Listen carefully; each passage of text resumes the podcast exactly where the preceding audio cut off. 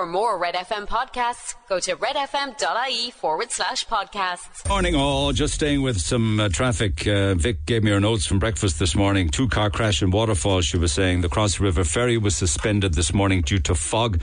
A three car accident at the bottom of the slip by from Little Island to the tunnel. Um, people are reporting lots of cyclists and electric scooters on the roads uh, with no lights, no high vis, and dressed in black. I mean, that's just a crash and an accident um, in the making. And then dense fog all morning. People reporting dense, thick fog. See one here saying dense, thick fog around Cork City this morning. The airport seems to be grand, says Michael who was travelling up there from Carrignavar, but bumper to bumper. And unfortunately, I see a lot from this morning's breakfast show saying, uh, turn on your lights um, because it makes all the difference. So, a busy morning traffic wise. Uh, a, a, busy, busy day yesterday in the courts of Ireland. You had the, as they call him this morning in the Sun, the twisted Yousef Palani, jailed for life yesterday for brutally murdering two gay men. He said apparently, the 23 year old, that he heard voices telling him to end the lives of Aidan Moffitt and Michael Snee in Sligo last year. A gay hate serial killer jailed for life, front of the sun today with a mirror saying coward and a monster, a homophobe who murdered two men, has been sent down. Um, uh, the, the, actually, one of the papers this morning, uh, the Star, quotes Palani as saying that he said to Gardaí, I'd have kept on killing if they didn't catch me. Uh, I won't go into the brutal detail of what he did to the, these two men and what he did to their bodies, but the papers do talk of uh, dismemberment uh, this morning, and it's awfully, awfully sad. Crazed killer targeted gay men due to uh, gay hatred, apparently. So there's quite some detail, the inside pages then, regarding that in all of the papers this morning. But mysteriously, uh, when Garda detectives went to his place of abode, um, they came across a mystery in the shape of 357,000 euro in cash hidden in his home. In the home of the double murderer, Yousef Palani. Where did he get 357,000 euro? Apparently in denominations of 500 euro bills and 200 euro banknotes found hidden in bags and cluttered bedrooms of the, tw- of the 23 year old's home. I mean, that's a bizarre twist to the story, isn't it? Now, um, also in our courts at the moment is Jozef Puska, uh, the murder accused. Uh, of course, he denies the murder, uh, and we are hearing lots of evidence from witnesses and people who were on the towpath, either walking or jogging uh, or you know out with friends, and that continued in court yesterday because they have incredible amounts of CCC, pardon me, CCTV from all over the area, not just in and around the towpath itself, but all over uh, the Tullamore, not limited to the canal. So I'll have more on the Ashling Murphy um, trial a little later on this morning. But one that I was reading in quite some detail last night, perhaps you're aware of it, is the takeaway driver worked as a takeaway driver. Um, he picked up this woman um, by the, and, and she actually thought he was a taxi, and uh, she was quite happy and relieved to get a taxi, but he wasn't. Um, and he brutally sexually assaulted the woman who got into his car, as they say, thinking that it was a taxi. He got a 19 year prison sentence. A fellow by the name of Livio Tenai. He drove the woman to a dark, isolated location before attacking her. Now, I'm reading from this morning's Mirror, but I was reading a lengthy court report last night where when she got into the car, thinking it was a taxi, she gave him details of where she lived. But he wasn't taking that route. And she asked him, you know, what's going on? This is not the way. And he said, I'm taking you home. She knew then that she was in big, big trouble. Um, it's awfully, awfully tragic that she went through a shocking brutal sexual assault and rape. So the court heard also, interestingly, that Tenea uh, was handed a 20 year sentence in Spain in 2006 for a similar sexual assault. But some way through the sentence in Spain, he was repatriated to Romania in 2010 to serve out the sentence, and he got released in his home country of Romania in 2015. Uh, what does he do next? He comes to Ireland to work. May have spent some time in the UK and then came to the Republic via Northern Ireland, apparently. So again, you've got to ask the question of checking on people's criminal past. Um, meanwhile, of course, uh, I had a trip down to Midleton yesterday afternoon uh, to visit the Midleton hub and to check in with the businesses and just get a sense of the recovery, um, which is now the latest phase they're in, trying to get their businesses back up and running. I spent uh, a couple of hours down there with Seamus yesterday.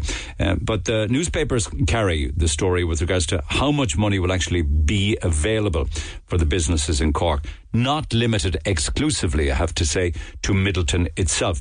So the front of this morning's Echo says 70 grand is not enough.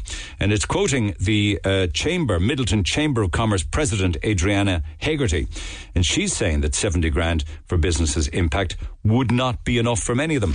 I was chatting yesterday with a gentleman who actually has um, a business in Midleton. I think he may have a few of them, but one of them in particular, uh, and I don't have permission to tell you the business or the actual type of business that they um, that they conduct, but he says honestly, heart hand on heart.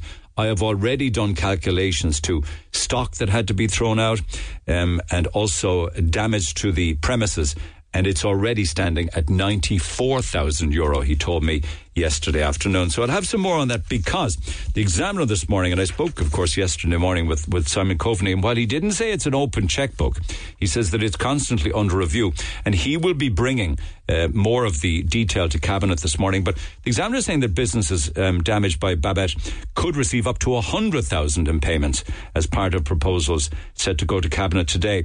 There are another couple of payments. You know of the, the quick payment of five grand and then the 20 grand. This other one for 100 grand would also be running alongside the 25 grand. So it could be 100 to 125 grand. So uh, more on that, as I say. Do you know the old tax office, the old revenue commissioners uh, on Sullivan's Quay? It has sat there, hasn't it sat there like for years and years now. Would it be 10, maybe 15 years? Uh, I'm probably maybe over egging the pudding there, but certainly a long, long time. Well, there's planning permission there, at least there was, for a hotel and office development. Would you believe that has now lapsed? Now, the former tax office on Sullivan's Quay was earmarked for mixed use development by BAM properties. Um, they were granted conditional planning in 2017. It, it is it is run out, um, and it's a story making the echo today because like it's an awful shame that the site is just sitting there in a time of awful need. Now it's absolutely blank, vacant, empty. So Dan Boyle of the Green Party says this is so frustrating to see a site like that, a prime site, just sitting there on Sullivan's Quay. So there's talks now that in the interim period, surely something like a car park. Uh, would be a good idea. Uh, and so say all of us, because right now it's just there, boarded up and doing nothing at all. Papers also today in the Independent talks about something that I think many, many families and homes in Ireland can relate to. And it is the homes in Ireland that have lived with a problem drinker. There is a study, according to the Independent this morning, and Alcohol Action Ireland uh, is part of it, where they that one quarter of Irish homes has a problem drinker. Uh, nearly one million people when you look at the you know the population of Ireland and divide it by four. So nearly one million people lived with a problem drinker as a child and grew up in a home where there was a problem with drink uh, and it impacted uh, on their on their families. Uh, I will come back to this. Uh, I'm keen to talk to Dr. Richard Hogan, who has a, a, new book out at the moment, and it's been put forward for many different awards. It's called "Home is Where the Start Is." It's a cracking book and well worth reading. So I will be talking to him in the in the coming days, perhaps early next week. But they're saying they're saying now Alcohol Action Ireland. They're hosting a series of events. It's the Silent Voices Initiative, and they just want to highlight the lasting impact growing up with the problem drinker can have on young people into adulthood. So that's a story that I would love to come back to and get your thoughts on it and, and your experiences. But in, in lighter news this morning, um, and, and this is interesting because many people are, are struggling to put the lights on or put the heating on, but there's a story in the Sun this morning says that people are more than likely now as we head up to half term or mid term to be taking a short haul flight to Europe.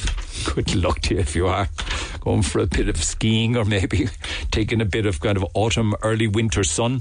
But if you're going with smallies, and you know how they can kick off on aeroplanes, they're saying that young kids on planes are most likely to have a tantrum 27 minutes and 48 seconds into the flight. So each of the tantrums lasts on average 15 minutes and 6 seconds. Don't you just love the detail behind this?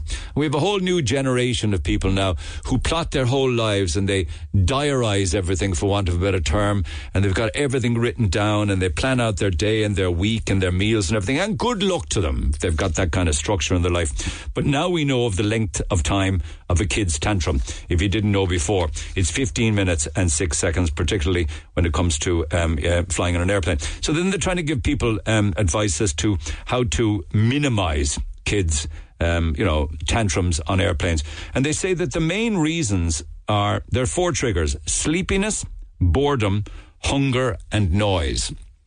What they don't mention at all is cabin pressure. Because I always remember that when my kids were very, very, very small, like tiny. If you were on a flight, and you, I still see it to this day with other people with babies or toddlers or infants on plane planes. As the planes are climbing, because a lot of us kind of come push our nose and clear our nostrils and clear our ears. Kids can't do that. I think that that's one of the biggest reasons that kids get very upset. It's it's just pressure building up in their head. Um, but anyway, that's just my own thoughts. But they're saying there's different recommendations then as to how you can um, you know bust the ability for the kids to have a tantrum. And I mean, the more I look at it, the more daft it sounds make sure they get a sleep, make sure they're not bored, make sure they're not hungry, and minimize the noise with headphones. So I pass it on for those of you that are heading overseas for midterm. But the world's oldest dog has died at the age of 31. And I love this story because way back in the day, long, long time ago, um, in homes in Cork, uh, certainly in the case of maybe the dogs that we had, the dog slept in the garage or the dog slept in the outhouse. And the dog was just roaming around all day and did its own thing and came back when it was hungry. And there was no collars and no dog ever had a lead on them. Yes, indeed, they pooed everywhere and there was no, absolutely no control over the mutt. But that's the way it was back in the day. And they ate the scraps off the table at home. So whatever you were having for dinner, all of the plates were piled up and everything was scraped onto one. Um, many of us didn't even have an official dog bowl, and then the dog got the food. Everybody was happy. So you weren't out there spending huge amounts of money in pet shops. But anyway, you get great advice in pet shops. I'm not suggesting that you shouldn't visit. All that's changed now with regards to the diet of dogs. But I mention it because Bobby, the world's oldest dog from Portugal, has died at the age of 31 and lived on a human diet of scraps from the dining room table. It was a very sociable creature, apparently. You know, his lifespan was also credited to the fact that he ate the family food, but he also lived in a very calm and peaceful environment, and he had the freedom to roam because they never once put him on a leash or a chain and fed him from the table. Your thoughts on that, please. Text 0868 104 106. How old is your dog and what you feeding the dog? Um, is it a very controlled diet or is it, as the fella says, whatever you're having yourself? And talking about feeding people, I didn't get to this yesterday morning. I've had it for a couple of days. In this crazy world that we live in, you got to wonder if, you know, in the kitchen now, are we rearing generations of children into teens and adulthood who are shockingly poor in the kitchen with regards to cooking or prepping their own meals? We must be. Because by all accounts, Heinz now have released a recipe, a recipe for beans on toast. Because apparently, one in five people can't make beans on toast. Can you believe it? Could anything be more simple? But there you have it nonetheless. And the recipe is put bread in the toaster, shake the can of Heinz beans, then open the can. They probably should have another um, instructional manual as to how to open a can. So anyway, put the bread in the toaster, shake the can and open it. Heat but don't boil in a saucepan. I microwave the beans. I'm too lazy to wash the pot. Heat, but don't boil the beans. Take out the toast. Put butter on toast. Pour beans on top of toast.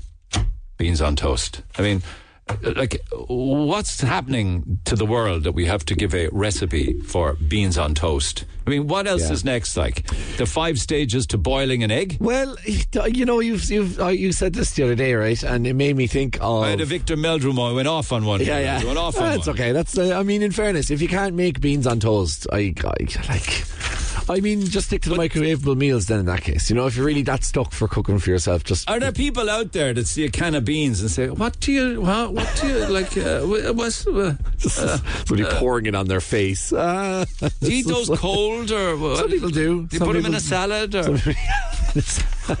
Wash out the tomato sauce. See yeah. that story you did legume. yesterday, um, the Marks and Spencer story. Oh, yeah. where- well, wow.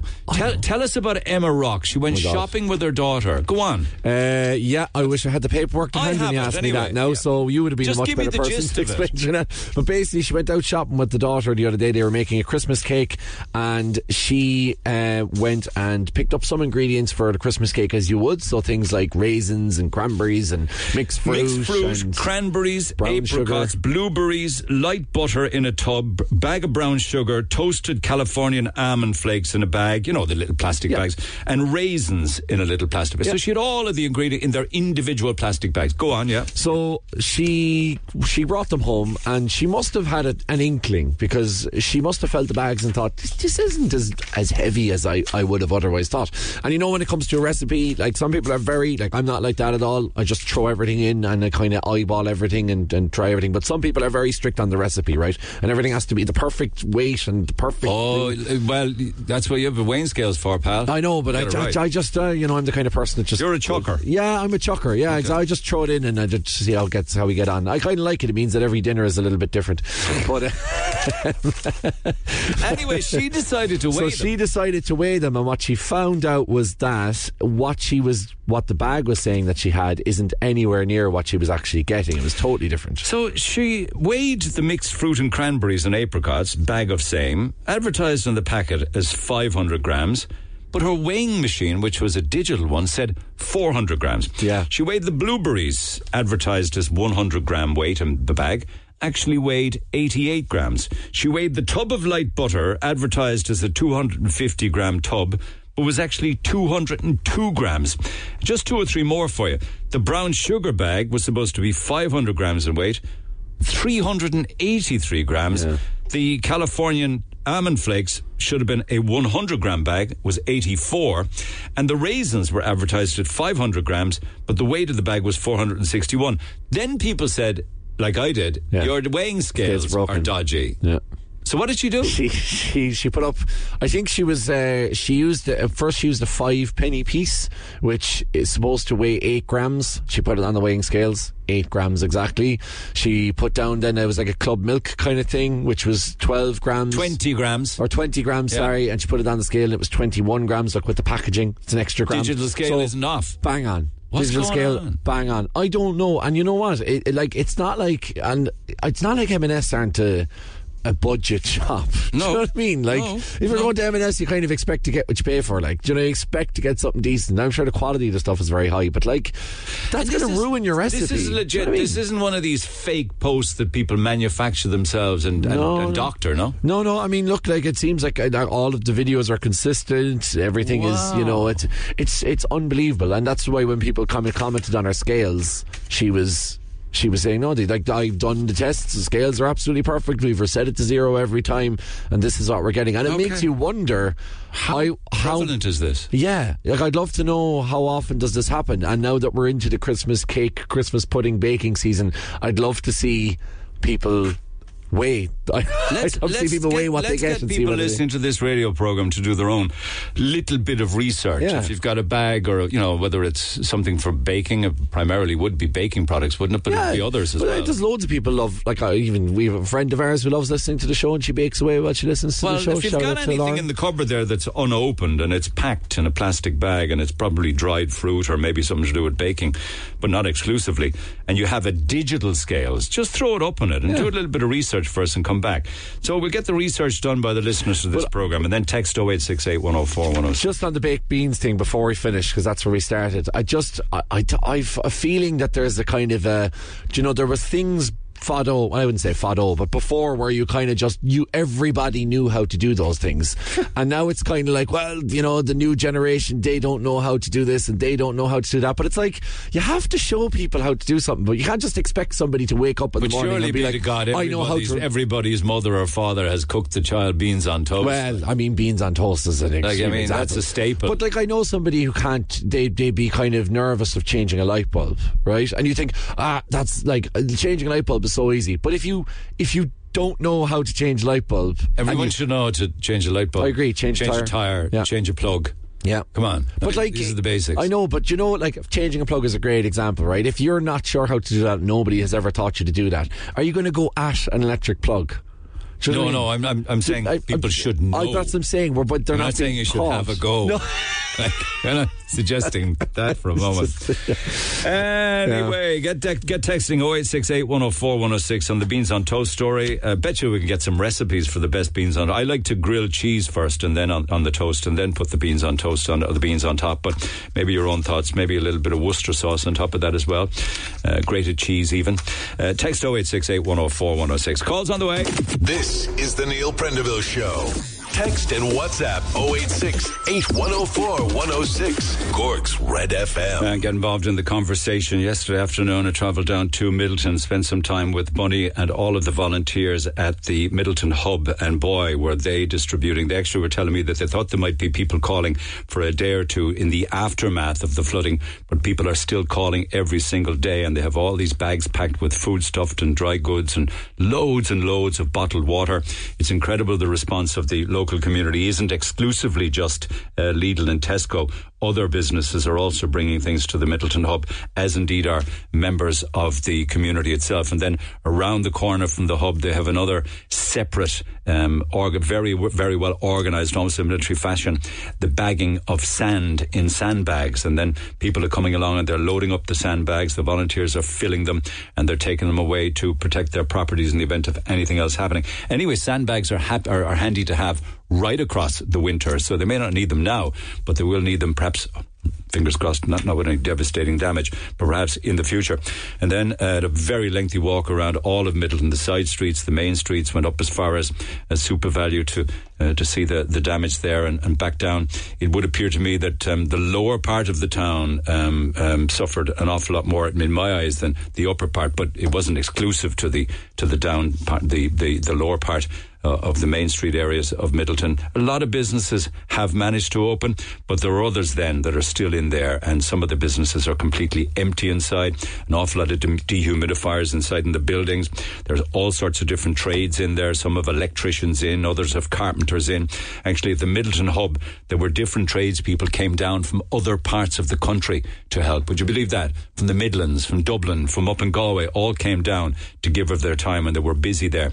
Uh, so you have uh, shops then, of course, who are really and truly struggling at this stage financially to try and work out how, in the name of God, they're going to pay for all of this. And this is an ever moving feast with regards to the amount of money that's available. But I did read in the Echo this morning um, that um, you know there could be some updates in this regard with regards to the amounts of money that could be available. Seventy grand is certainly not enough. It could be as high as hundred grand. We'll know more from Simon Coveney uh, throughout the course of today.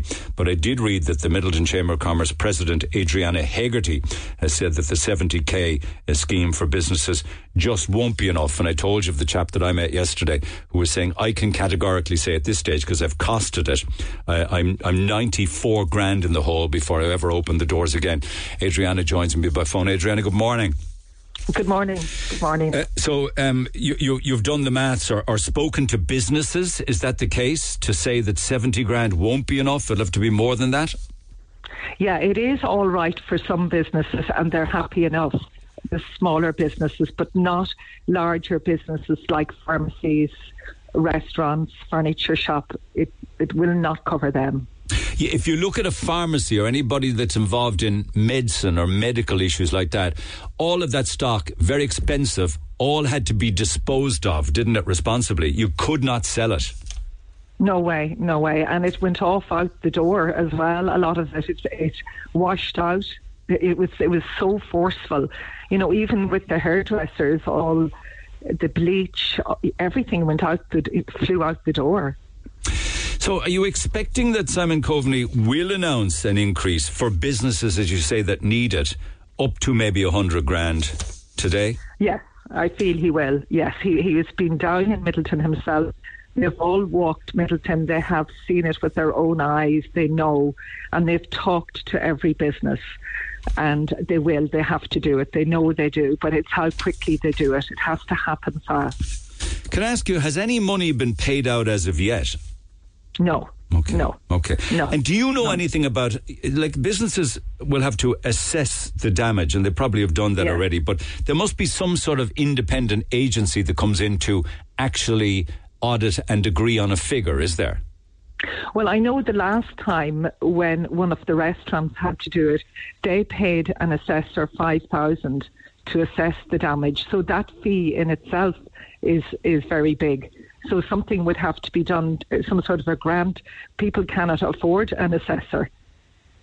But who would it be? Would it be would it be their insurance company? I know they're not covered for it, but would See, they? they're not covered. It would just it'd be an independent assessor, you know.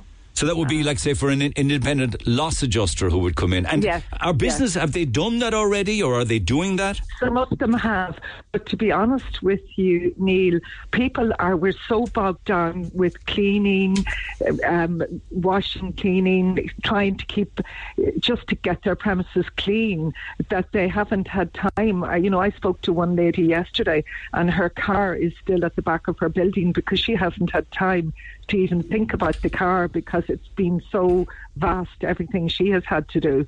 That's another very interesting point, actually, because it did see an awful lot of damage to cars, some of them totally submerged. One wonders whether they're covered by their car insurance policy, if they even yeah, have well, you're covered. Yeah, you're fully you're covered if you're fully comprehensive, but some people are not. So that's that's another problem. Yes, and yesterday at the Midleton Hub, one item that I saw there in spades, I mean, I'm talking about loads and loads and loads of it, bleach. Parozone and bleach. And that's why you're saying that people need that to literally clean the walls, the Oh, floors. it's filthy, filthy. Yes, yeah. The water is just it is a worry for E. coli and things like that. But you know, that's yeah. You, the waterways. They'll have to look at, at doing water tests and things like that as well. Um, sure I, I see, okay. yeah, I see in the echo this as well, this morning. You were talking about um, is, is there a shortage of tradespeople? Are, are, are businesses struggling to get the electricians, the plumbers, the carpenters? Luckily, no, luckily enough, a lot of local plumbers, they've all come forward, carpenters, they've dropped other jobs to go and get stuck in and help people. I was talking to a builder last night and he was putting all his other work aside and he's going down this morning to tile a house from you know the whole ground floor. And that's the other thing people living in homes very close to the river they have to look at now they're not going to put in a wooden floor they're not going to carpet they have to look at redesigning what you know what they're going to have to do around the flood You're, you know you're very right there. I was talking to some homes yesterday on the air, and they don't have wooden floors or carpets downstairs at all. Everything is tiled Yes. because they. And one lady, yeah, she took off her skirting boards about a, a couple of days later, and the water just gushed out of the skirting. and She couldn't believe it.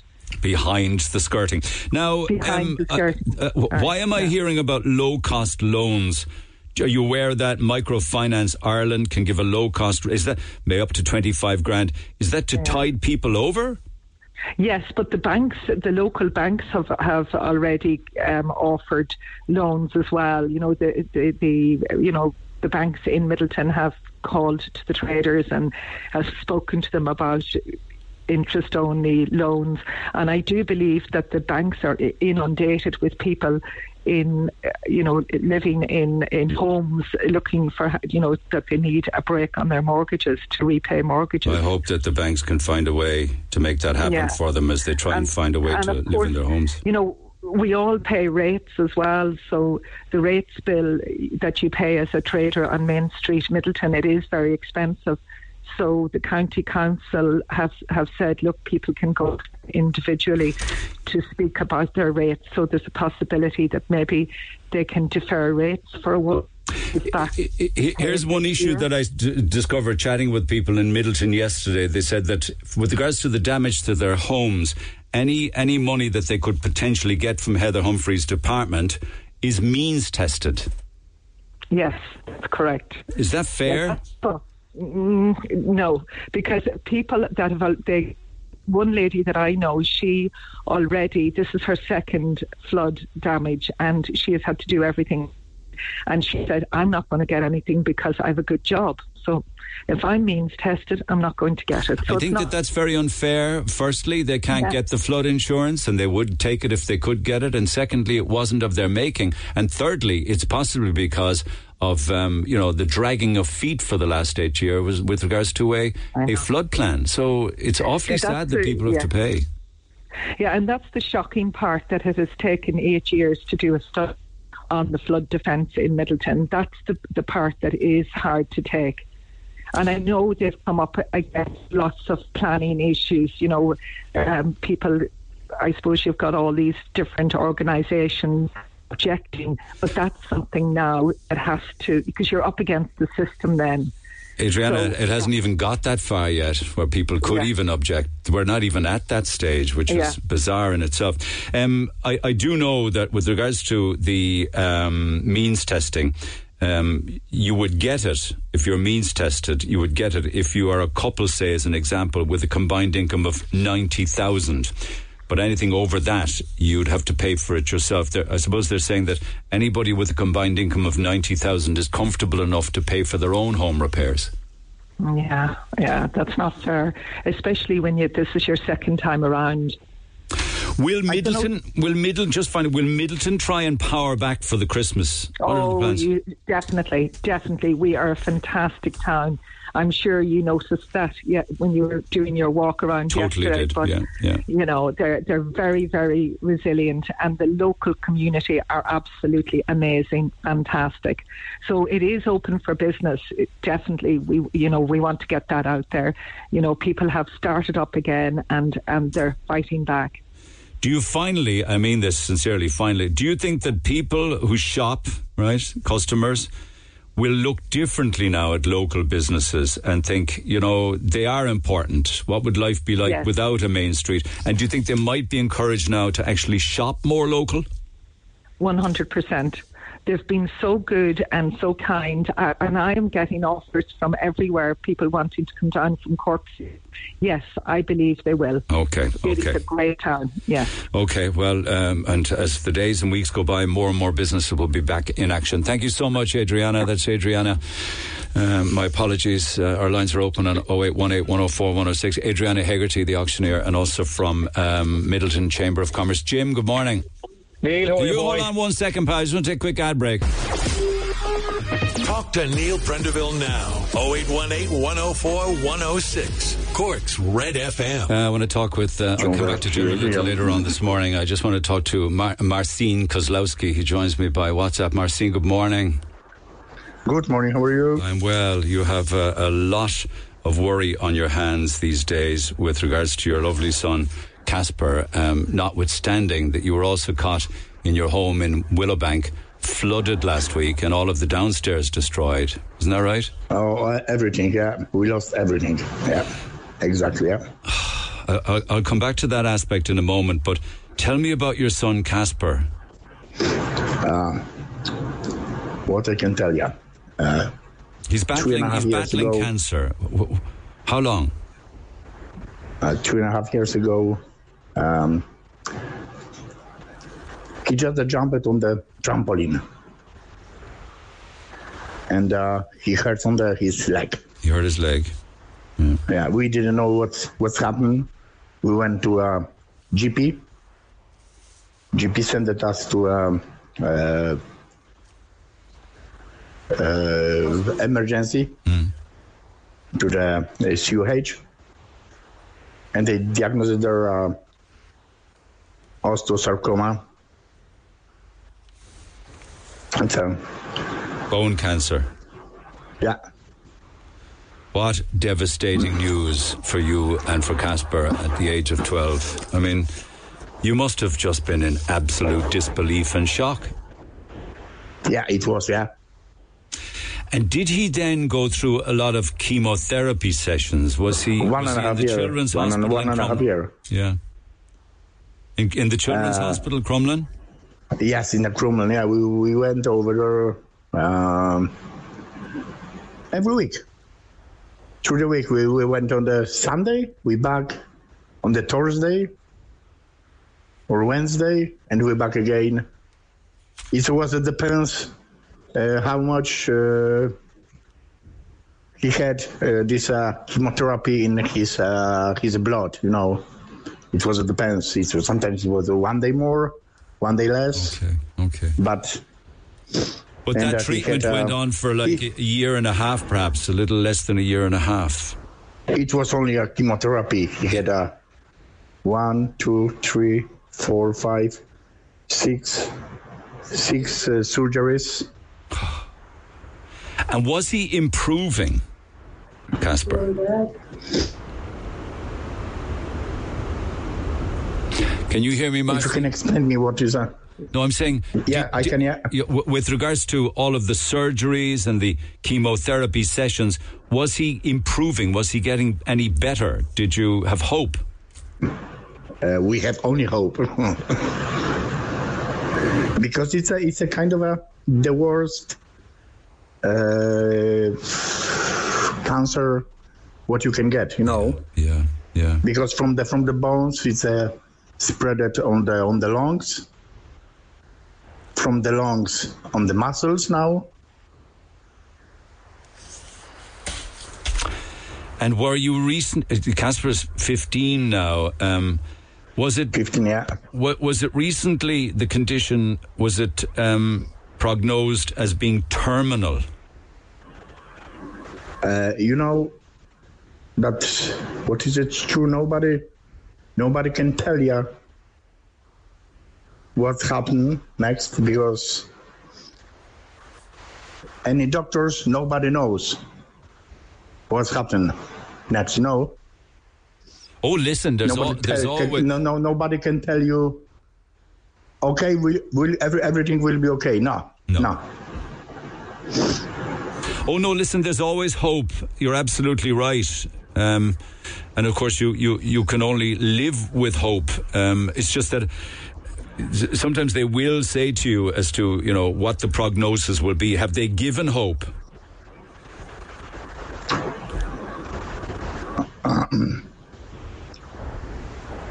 I don't know.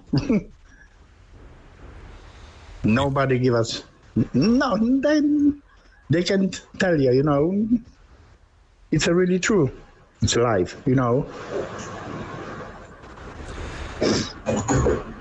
We can expect the worst. You know. He sleeps a lot now, does he, Kasper? Yeah, yeah. He's on the uh, strong painkillers. And this he blots. Yeah, he could be sleeping 20 out of every 24 hours, apparently. Is that right? Yeah, yeah. Must be awfully sad. You must feel terribly helpless as a parent, though. Yes, it's true. Yeah. Now, I know that the You know, he was he was really really energy boy. Uh, he was a GAA in Midleton. He played on the uh, hurling in the school everywhere. Yeah. Have you other children as well, Marcin? Yes, we yeah, daughter, yeah, Yeah. Is eleven years old. is Ca- Kasper's the older brother to his sister then? Uh, he's older. Uh, so she have eleven. I know that there have been a lot of community involvement in Midleton with regards to It's, it's fundraisers. brilliant. Jesus Christ, it's brilliant. You know. Yeah, yeah. without them we'll be i don't know where you know what i mean I do. I mean, it's it's it's some consolation to you that people are thinking of uh, you. we have every day every every day we have a food you know hot food everything yeah. Well, you know, tea coffee wherever you want you know the recent flood. Um, oh, did that destroy the downstairs of your home? You know i know i know that, that lots of people is uh, in the same situation. You know what i mean? Oh yes, but Uh, but, Kasper we is are we are home. afraid we are afraid that about a about a because you know the smell of the dump. Jesus christ Yeah. it's a terrible. Yeah, he can breathing you know the the dust because we cut everything we can go the floors uh And he's upstairs. Cas- is Ca- Kasper? He's- is he's only- yeah, yeah, yeah, yeah, yeah. And he would be very, very weak and prone to all sorts of infections and things. So, Yeah. But but was everything wiped out? All all of your your kitchen, all your equipment, all of your furniture, all your white goods. Nothing, no, no, nothing left. No. So you all up? Are you all living upstairs then? Upstairs, yeah. No, no, we're working downstairs, you know, but we're living upstairs. So did you have to throw out everything downstairs? yeah. And how are you managing to to to, to cook and things like that, and even heat the home? Uh, the the the the, uh, the people from the Midleton are bringing the got food, you know, every day, coffee, tea, whatever. And is the heating on all of the time? Uh, Heating it's uh, 24 hours, and I afraid it about the cost of the heating because we have to uh, dry the wall, you know, drying the wall, the floors to put something new. I understand why you would be worried about the bill. I understand. And uh, if I can tell you a truth, I was in the uh, doll office in the Midleton. I get a 680 euro, and that's it. I don't know. It's for a, two days of the heatings. Oh, listen, 680 euro might sound like a substantial amount a week, but not if you have the heating on 24 7. exactly. Yeah. You know, it really is. It, it wouldn't be long being eaten away, I can tell you. But, like, you know, with regards to Kasper, does he get up any out of the bed now, or does, is he able to have a meal or eat, or is he on special foods? No, no, no, no, no, no, no. Yeah, we have a special food. What he, he like, know. Yeah. Yeah. But would he be on a special diet because of his cancer? no, no, no, no, no, no, no, no, no, no, no, no, no, no, no, no, no, no. And does he try to stay as positive as he can? I mean, he's only 15. It's a lot for him to carry. Uh, he have a 15, but uh, he going through uh, that many problems. He a 15, but his his mentally it's uh, like a uh, 30 He's, or he's 40, matured. you know. He's matured way longer than his years. Yeah, yeah. yeah. So, He forget it about his uh, childhood, you know. uh, oh, he's- well, I mean, of course, because he didn't, he hasn't had some of the most No, important no. years, you know, as, a- as a, a 12 year old, 13 year old, 14, 15. I hope the prognosis is good, you know. I, I, I, I know that you worry that, you know, that, that he won't improve. It must be an awful thing to live with. And I don't know how you manage. I say it's a really, really, really hard, you know. I can well uh, imagine. especially with him, especially with him, you know, he's uh, Jesus, man. I don't know how to how to explain, you know. Nobody who never been in this situation don't know.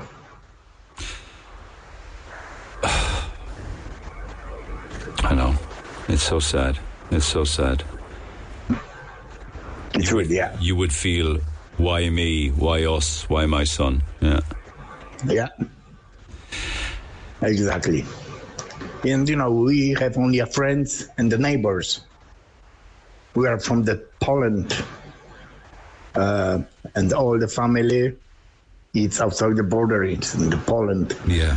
we that exactly we don't we don't have nobody who can uh, help us you know lots of us uh, neighbors uh, they living now under his family somewhere on the i don't know uh, parents grandparents you know Does do Kasper's friends stay in touch with him?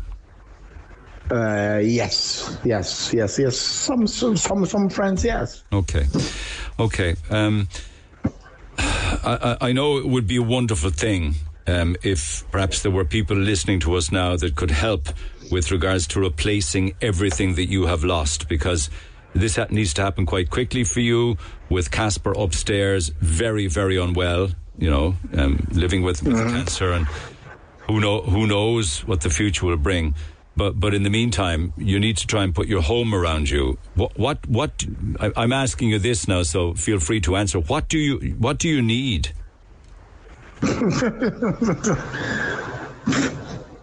You know, this is very hard to get somebody to. Uh, uh, I know you, I know you don't want to ask or feel as if you're looking for charity, but no, pl- no, please don't no, please don't no, worry no, about no, that. No. No, that's if you wanna tell a true everything. I know, I know. It must be hard for you to take it all in, particularly with the worry of regarding your son. But you certainly are looking at everything and anything that one would put into a kitchen, everything and anything that one, one might put into a, a sitting room or a dining room or a hallway. You know, um, we lost. We lost. We, we have nothing. You know. We we we keeping the boots on the on the stairs because everything in the skip. everything went in the skip. Yes, yes. Yeah. So anything that people might have that they would typically think would go into the downstairs of a house, whether it's the kitchen, the living room, the sitting room, the hallway. What are your floors like now? We don't have the floors. We have our concrete. What what did you have? Was it carpet? Not a good idea. Uh, we, had, uh, we have the t- tails on the on the kitchen. Tiles, yeah, yeah. yeah. Uh, yeah, the the panels in the living room, uh, the carpet on the uh, the hall, and the stairs and the upstairs, and we dump it everything because it's a uh, sinking, you know, sink it. The water is, Yes, I know. and the water it was a. Jesus Christ! Oh, oh, oh. dark, dark. Everything what is on the what what is was on the fields well, from the I- that- farmers, yeah, it, uh, yeah. everything go down. That would be from the river, of course. It would be very brown, but Yeah. it, there's also the worry that there might have been raw sewage in it. So, Exactly, yeah. About uh, uh, some chemicals, you know. so a child like Kasper with bone cancer, I, I'm wondering, is that the best place for him to be right now? No, um, about the, the word the problem now is uh, lungs. And his go- because it has gone to his lungs. But would he be better in a, in a hospital for now until the home is put right? And hospital? No way. He don't want to go to the hospital. He wants you to know. stay at home. Yeah, I know, I know, I know. Listen, I, I know that there are people listening to this will want to help um, and to offer things that you perhaps might need um, to put your home back together again, so you can concentrate on your time with your beautiful son. Um, so you're you're happy to take anything if people feel that they can spare it and you can use it. Absolutely, yeah. Okay. Okay. Perhaps maybe even some help with your heating bill because that's going to be pretty astronomical. You know how to you know how to apply, don't you, to get money from the Department of Social Welfare extra funding for the home? You know how to do all of that? No, I don't know. No, no, You don't. Okay. Okay. no. Okay. Well, I'm I'm going to put you back on hold so it can be explained to you the number that you need to call for that. Okay. And, and I'll give Yeah, out some no more details and information after 10 o'clock. Uh, I'll talk with you again, Marcin, but I just want to see, um, you know, what might be available for you there from people who are listening who might like to help you put your home back together again so you can spend your time with your son and that your family can spend very important time together. Okay. Yeah. Okay. Okay, yeah, that's perfect, yeah. Okay. So we'll chat. We'll chat again. All right? Mm-hmm. Okay. Thank you for now. It's awfully, awfully sad. Uh, I know that you guys will find it as very sad as I do. And if there's anybody can help, please get in touch. Text 086 8104 106 and we'll pick up on the conversation after 10. Now, Show, Red FM. Text 086 8104 106. Pick up the phone on 0818 104 106. A lot of texts already this morning on different topics, which I will come back to. But I just want to stay. Listen, if you can help with regards to the appeal that we gave out on air just a, a few moments ago, an awfully sad story. Uh, young Kasper Kozlowski uh, from Midleton uh, went through all sorts of surgery and chemotherapy. Uh, he was uh, diagnosed with uh, bone cancer that is now spread sadly to his lungs and to his muscles. Um, and his dad was on with me this morning, obviously telling about um, all of that and the worry. Um, you know, and the, the not knowing what the coming weeks and months might have with regards to his his very serious condition. Uh, but on top of that, then the house got absolutely trashed uh, by the flood, and the whole downstairs is destroyed. Um, and we're asking people if they would like to help. It would be a wonderful thing for them to try and get their home back together again as soon as possible. So you're looking at everything and anything that would be in the downstairs of a house.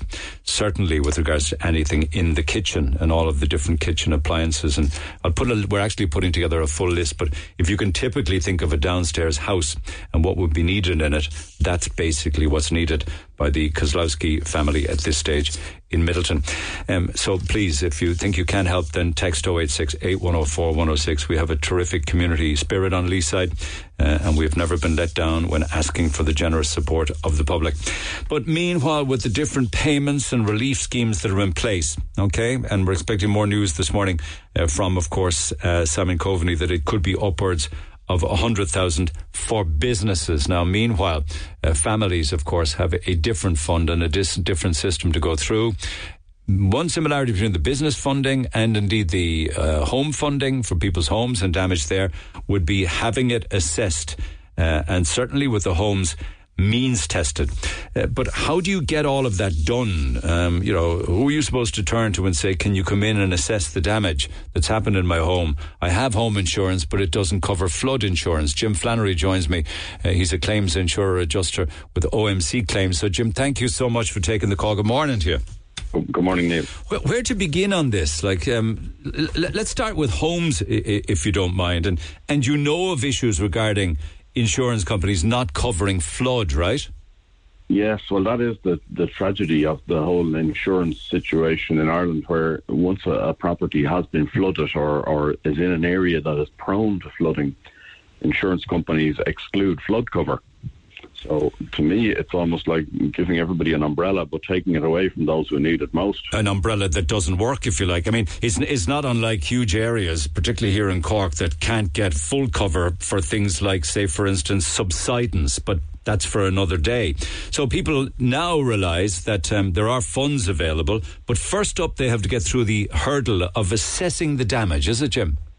Yeah, absolutely. And and we have people on the ground uh, in Cork since last week since this happened, uh, um, uh, whereby we would go in, take a full inventory, uh, document everything that is is uh, lost or damaged. Uh, um, in, from contents to the building itself, what what needs to be repaired and, and, and taken out and, and reinstated, um, and we put together a full inventory of, of a statement of claim uh, which can be used to negotiate with the insurance company.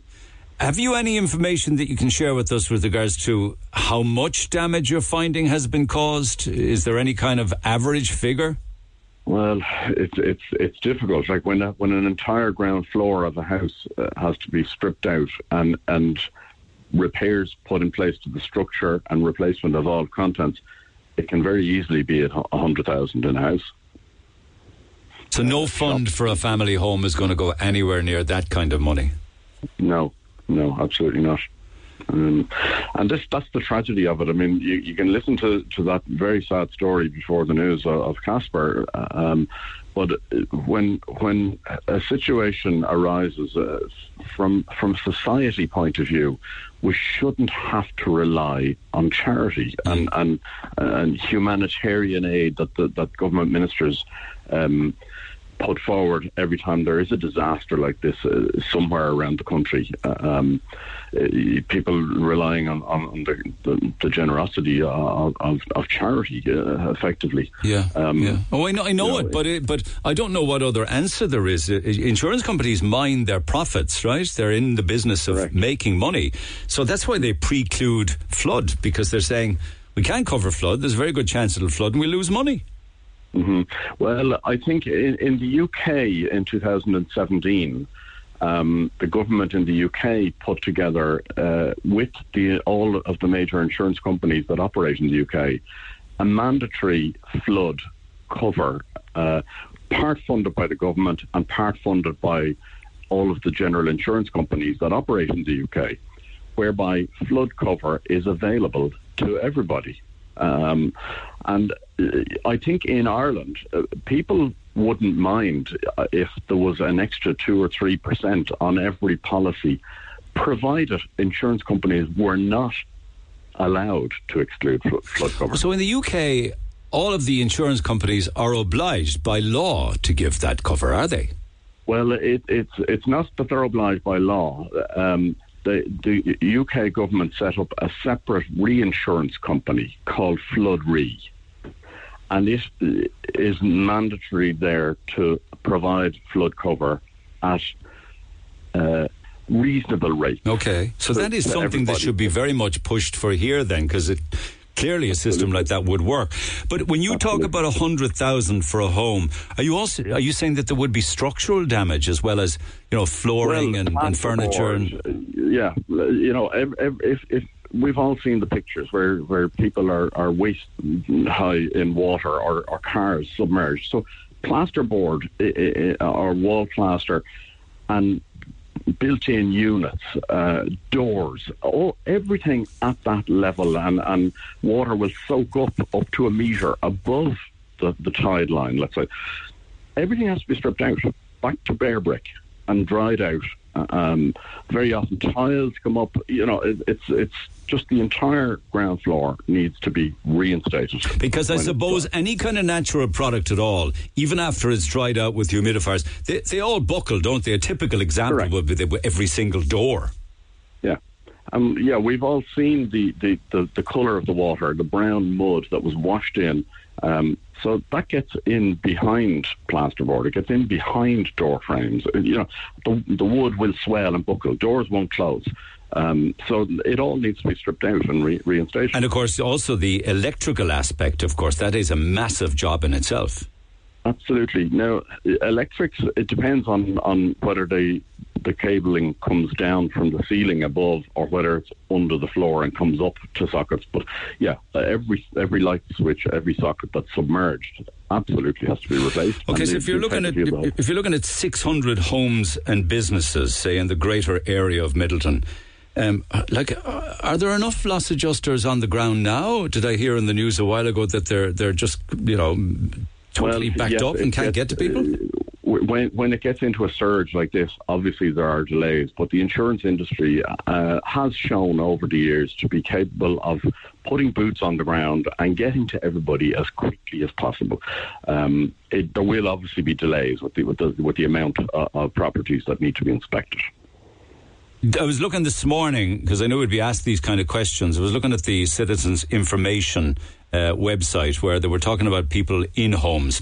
That if you know if you, you you go to say for instance your local welfare service office for instance, and you must bring with you evidence of household income like pay slips and things like that. You must go with an estimate for repairs or replacements. You have to bring them a copy of your insurance policy where it shows no flood cover. You have to bring all of the paid invoices and receipts with you and any other information that may support your claim. That would mean that, from that point of view, nothing is paid out until after the work is done or after the work is assessed. Well, um, in I'm not familiar with the, the Red Cross uh, situation, how, how they deal with that and how they prove. But with insurance claims, we document the full thing and submit it, and we can get an interim payment based on on the, the initial estimate, let's say. Um, but uh, and insurance claims, yeah, are paid out generally before everything uh, is is incurred. Uh, Um, uh, Well, so- no, it's but just that I did hear that Simon Coveney told me yesterday that some families have already received um, some help, financial help. I'm just wondering what would they have had to prove to get that money? Well, I don't know again with the with the Red Cross, but you know, uh, obviously the government are well aware of the, the, the areas, the streets, and the estates that are affected. So they know that that everything in a, in a, the ground floor of the property can be completely destroyed. I think the maximum they're handing out is five thousand euros, which wouldn't go very far anyway. But it's assistance. It's, it's it's helping people to, to buy the, the basics or the necessities. But if, it- if, Um, if it could be 40 or 50 or 80 grand, you're suggesting maybe upwards of 100 grand for a home. Uh, Um, they're not yeah, well, then it needs to be fully documented and and, and uh, uh, costed. Yeah, the entire thing needs to be uh, um, assessed. it's means tested as well. You know, combined income in the household has to be below ninety thousand. If it's above it, you're on your own. You know, I mean, again, which is inherently unfair because somebody on ninety thousand could have borrowings that would leave them with with no more disposable income or no more ability to borrow more, more than somebody uh, who's on less than that. Totally, no yeah, they could be maxed you know, out. Yeah, yeah, yeah. yeah. It, it is. It's inherently unfair, and well, again people shouldn't have to be relying on, on, on charity or means test to, to be able to access uh, okay. uh, funds to replace We, we hope to get a final clarification of everything involved in this at some stage today from Simon Coveney. But you, you're also dealing with businesses. Are you dealing with businesses in Midleton? Absolutely, yeah. Okay. And yeah, what kind of costs are they coming in at? Oh, well, again, it ranges depending on the business and depending on the value of their fit out and their stock. Um, you know, a, a hairdressers, let's say, who, who may have cover um, on this occasion wouldn't have a huge value of, of, of stock uh, and fit out versus, uh, uh um, uh, you know, a retail store that, that has you know, potentially hundreds of thousands worth of stock. Could you know? so could it run to hundreds of thousands because you're of the inclusion of stock then in some businesses? Absolutely, it could. Yeah, yeah. Um, again, it depends on on whether the, the shop owner or the, the, the business owner is a tenant in the building. And, and in which case they won't be responsible for the building repairs. That's the landlord. But it, and that all complicates the thing because neither may have flood cover, uh, and the tenant is reliant on the landlord to. to oh, to that's an added nightmare, isn't it? That's it an is, added it nightmare. It's all, it's all a complication. Okay, I'll let you get back to it. It'd be interesting to stay in touch with you in the coming days and weeks to see how things are working out with the scheme. Is that okay with you? Absolutely, Neil, no problem. Okay, my friend. Thanks for now. Jim Flannery from OMC Claims. And of course, as I say, across the day, we'll have more clarification and final details as to what the payouts will be and what's involved and the amounts and the ceilings and the means testing. That's just not just for businesses, but also for families. But if you are listening uh, and you have anything to offer in that regard, or indeed if you have gone through the process or beginning to go through the process, do get in touch, please, because it would help others. Text 0868 104 106. Talk to Neil Prendeville now. 0818 104 106. Cork's Red FM. So more on that and lots more besides between now and midday. But um, we have been following, of course, the uh, murder um, accused Jozef Puska, who's uh, before the courts um, pleading not guilty. Uh, to the murder of uh, Ashling Murphy, and the court case continues with witnesses uh, giving evidence over the last few days. Across that, on a daily basis in court, is uh, Frank Greaney, who who joins me by phone. Frank, good morning. Good morning. Uh, and I know because of issues in Midleton uh, over the last couple of days, I haven't had an opportunity to stay in touch with you. My, my apologies for that. But uh, I think when, when we last spoke, it was ahead of some of the earlier evidence of people, actually two primary school teachers, uh, Jenna Stack and Aoife Marin, who were walking along the towpath on the canal on that afternoon on the on the 12th of January. Mm. It, would that be a good place to pick up the story, do you think? Because they, they both became quite concerned, didn't they?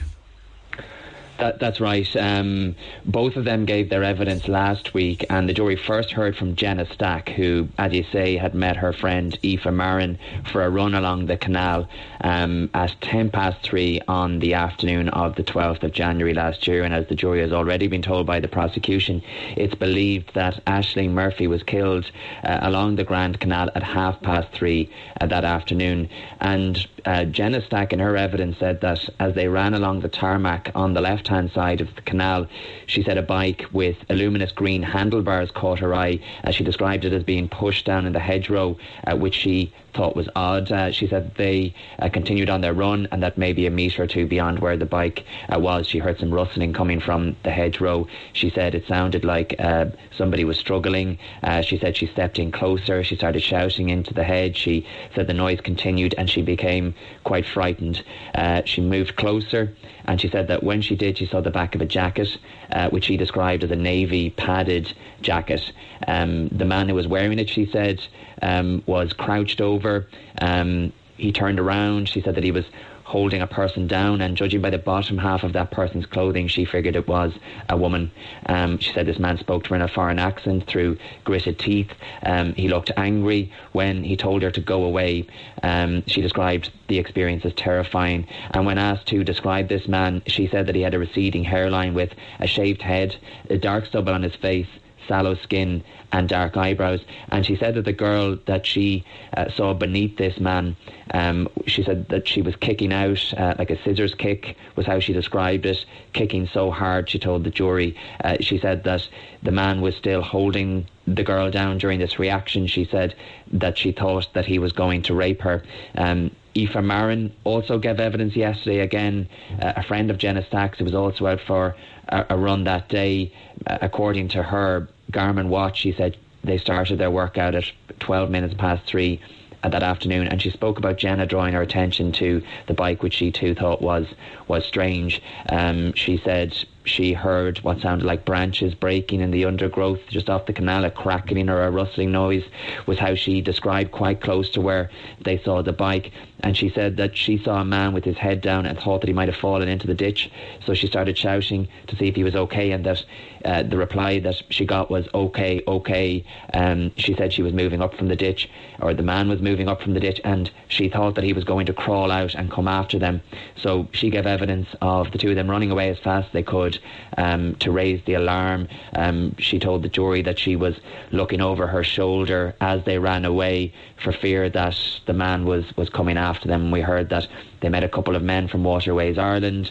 Um, they met another man, a cyclist. Uh, that cyclist, a man called Enda Malloy, uh, cycled down to see if, if he could see what was what was going on, and he was the one who uh, discovered what turned out to be Ashling Murphy's body in that undergrowth, and he was also the person who made the call to Tullamore Garda station. Mm. It's important to note also in the defence cross-examination that the defence said that uh, Jozef Puska was endeavouring to find out what had happened and was actually endeavouring to assist uh, Ashling uh, Murphy. Mm-hmm. Um, you spoke of the cyclist Enda Malloy, and that then led to Waterways Ireland workers giving evidence, and that then led to the arrival of the Garda Síochána, wasn't it? Garda Tom Dunn was the first Garda to arrive.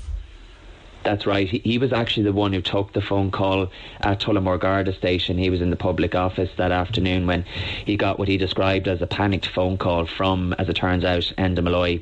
And he said that um, the caller wasn't making a whole pile of sense on the phone, but that he did manage to get his exact location. He went upstairs to the detective office. He told them what uh, what he had been told over the phone, and three cars were then dispatched uh, from Tullamore Garda station to go to the scene uh, Garda Tom Dunn and his colleague were the first on the scene, followed closely by the other two cars, and we heard how they took turns um, doing CPR on uh, Ashling Murphy's body. They um, described her as being down in that dense undergrowth. They described seeing um, particular wounds to her neck. Um, an ambulance was on the way. Um, we heard evidence from the paramedics who arrived at the scene and described um, bringing Ms. Murphy's body up to the Tarmacadam so that they could um, work more efficiently on her. One of the paramedics gave evidence of going back to the ambulance to retrieve a life pack, which we heard had a defibrillator on it, as well as a number of diagnostic tools. And that before they began to administer the defibrillator, they ran some diagnostics and um, they quickly established that there were no signs of life. And a collective decision was made uh, there and then to cease resuscitation efforts. We heard a doctor then called to the scene um, a little bit later that afternoon to formally pronounce her dead. Mm, I know that also the court case featured the post mortem examination results. Would that have been the state pathologist giving evidence then? Precisely, yes. Uh, the state pathologist gave the evidence of the post mortem that she carried out, and this took place the day after Ashling Murphy's body um, had been discovered. And the pathology evidence, I, I, should say, as is the case with, with, with any criminal case like this, pathology evidence can be very distressing and, and hard to hear. So maybe listeners' discretion should be. Thank advised. you for that. I think some of the family members left at that stage, didn't they? I know um, uh, Ashling's sister did leave uh, at some point. As to why she left at that point, um, you know, I can't speak to that. But she did return to the courtroom while the pathologist was giving her evidence. Uh, Dr. Sally Ann Collis uh, spent you know, about two hours in the witness box uh, giving this evidence. There's a huge amount of detail in it, which, you know, there's no need to go into all of No, that detail no, today yeah. on, on air. Uh, safe to say that um, the findings um, at, at the conclusion of her report, she gave details of 12 sharp force injuries, 11 of which were stab wounds, and all of them had been inflicted to the right side of Ashling Murphy's neck. And she described how some vital veins and an artery uh, were damaged, and that would have caused huge uh, blood loss. And when she was asked what would have caused uh, those injuries, she said they were most likely caused by a knife or knives or a similar implement, uh, most likely with a single edged blade. And she went through all of those wounds in, in, in detail. She labelled each and every one of them. She wasn't able to see what order they were inflicted in, but she had labelled them in, in sequence. Um, and in the end, she concluded that Ashling had died from multiple sharp wounds to the neck with no contributory factors. And in relation to whether or not pressure had been applied on Ashling's neck, um, the possibility of strangulation. She said that she couldn't exclude that as as a, a possibility, uh, and also the jury heard some very distressing details about some damage to her throat. Um, which would have resulted in Dr. Collis's opinion, it would have resulted in Ashling Murphy being unable to make, uh, to speak or to make an intelligible I know, and unfortunately, so sad. There was hand injuries to Ashling's hands, possibly caused by her trying to protect herself. It's awfully sad. You, there, there was there was an enormous amount of CCTV footage. I think I read somewhere that An Garda Síochána put together. 25,000 hours of harvested CCTV. So, not just the canal, but all around uh, Tullamore. And a lot of that CCTV involved the, the you know, the, the last hours of, of the movements of Ashling as well, didn't it? Yeah, the CCTV evidence was presented to the jurors last week by one of the Gardaí who was tasked with um, distilling 25,231 hours of harvested CCTV footage. He was tasked with um, distilling it into a compilation that would be suitable for presentation uh, at trial. So, in the end, obviously, all of those hours were not shown to the jury in full. They were shown a compilation of what the prosecution believes to be relevant footage. Um, this was presented by Garda David Hanley, who said that at one point there were 10 people working on his team, but um, for most of the investigation, the three months so that he was working exclusively on the CCTV evidence, uh, there was himself and another colleague of his. And I suppose how that evidence was presented to the jury was that the clips were shown, this compilation was shown to the jury on, on screens in the jury box, and there were screens scattered around the courtroom for, for others to see too, including obviously Jozef Puska from, from the dock. And Garda Hanley would then narrate, he would tell the juries what he sees in certain clips, what he believes to have seen in, in other clips.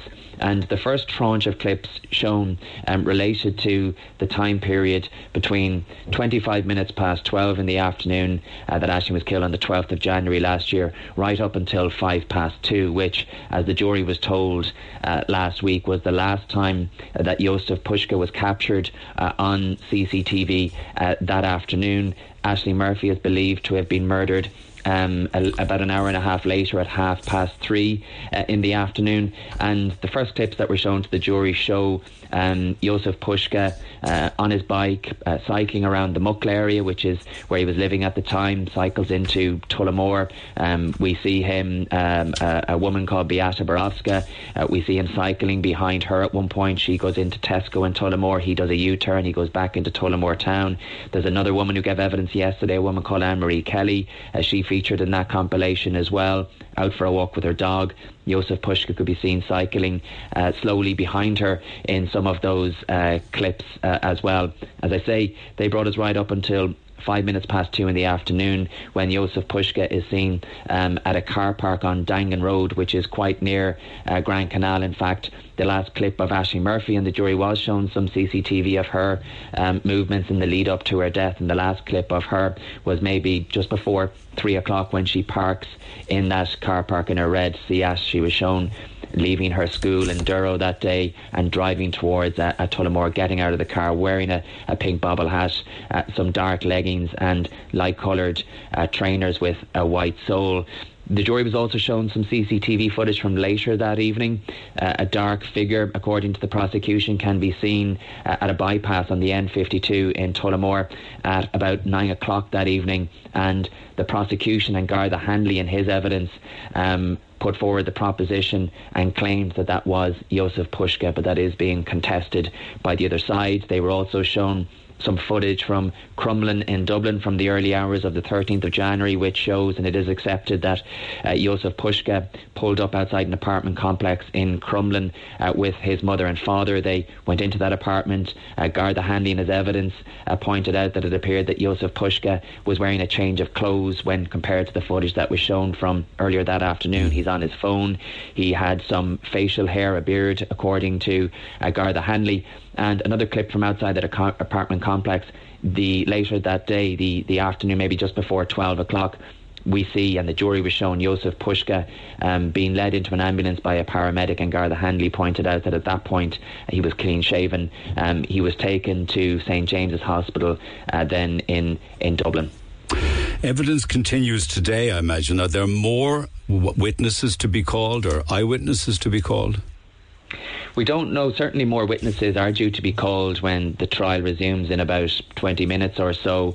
As to who is likely to be called or what types of what type of witnesses like to be called, uh, it's hard to tell. We won't know until the prosecutor begins calling them uh, later this morning. Uh, yesterday, yesterday we heard from Anne Marie Kelly, that woman who I, I, mentioned a moment ago, and, and she gave an account of, of her walk with her dog that day, and she spoke about how um, she noticed that she was being followed, or she felt like she was being followed by a man man uh, on a bike who was cycling slowly behind her, who passed her at one point, who looked back and was staring at her in what she described as an intimidating way. She was the final witness called to give evidence yesterday. She was cross examined by Mr. Puska's barrister Michael Bowman, who put it to her that uh, his client did accept that or did remember that um, meeting her that afternoon, but he denied staring her, um, denied also that he was following her, uh, to which she replied, That was my recollection, and, and that's where the trial wrapped up for the day yesterday. Okay, okay. appreciate the update.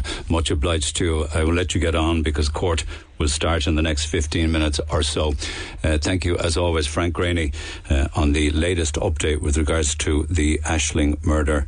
Ashling Murphy uh, trial, where Jozef Jozef Puska denies uh, her murder, uh, and that continues across the day. Text 0868 104 106. Pick up the phone on 0818 104 106. Back after these. Call the Neil Prendeville Show now. 0818 104 106. Red FM. Okay, I see a lot of texts coming in since early morning. I was doing a lot of different court reports from the newspapers this morning. Uh, uh, bear in mind that one of them involved um, somebody going to jail for 19 years for the for the killing of two gay men. Uh, but in other cases, innocent and proven guilty guys, we have to allow justice and the courts to take their uh, course. But certainly, in the case of one of them this morning, a lot of people saying uh, you have very much horrific cases in the courts these days, and they all appear to be foreigners. Uh, the names of the criminals aren't very Irish. Um, I'm, I'm not again. I'm just talking about, say, specifically the one involved the man who did go down for 19 years. Don't you notice that a lot of cases coming before the courts are from foreigners? Uh, we're talking here of rape and murder. What I'd like to know is what happens after they serve their sentence. You mentioned somebody sent back to Romania and ending up here in Ireland just to walk our streets again.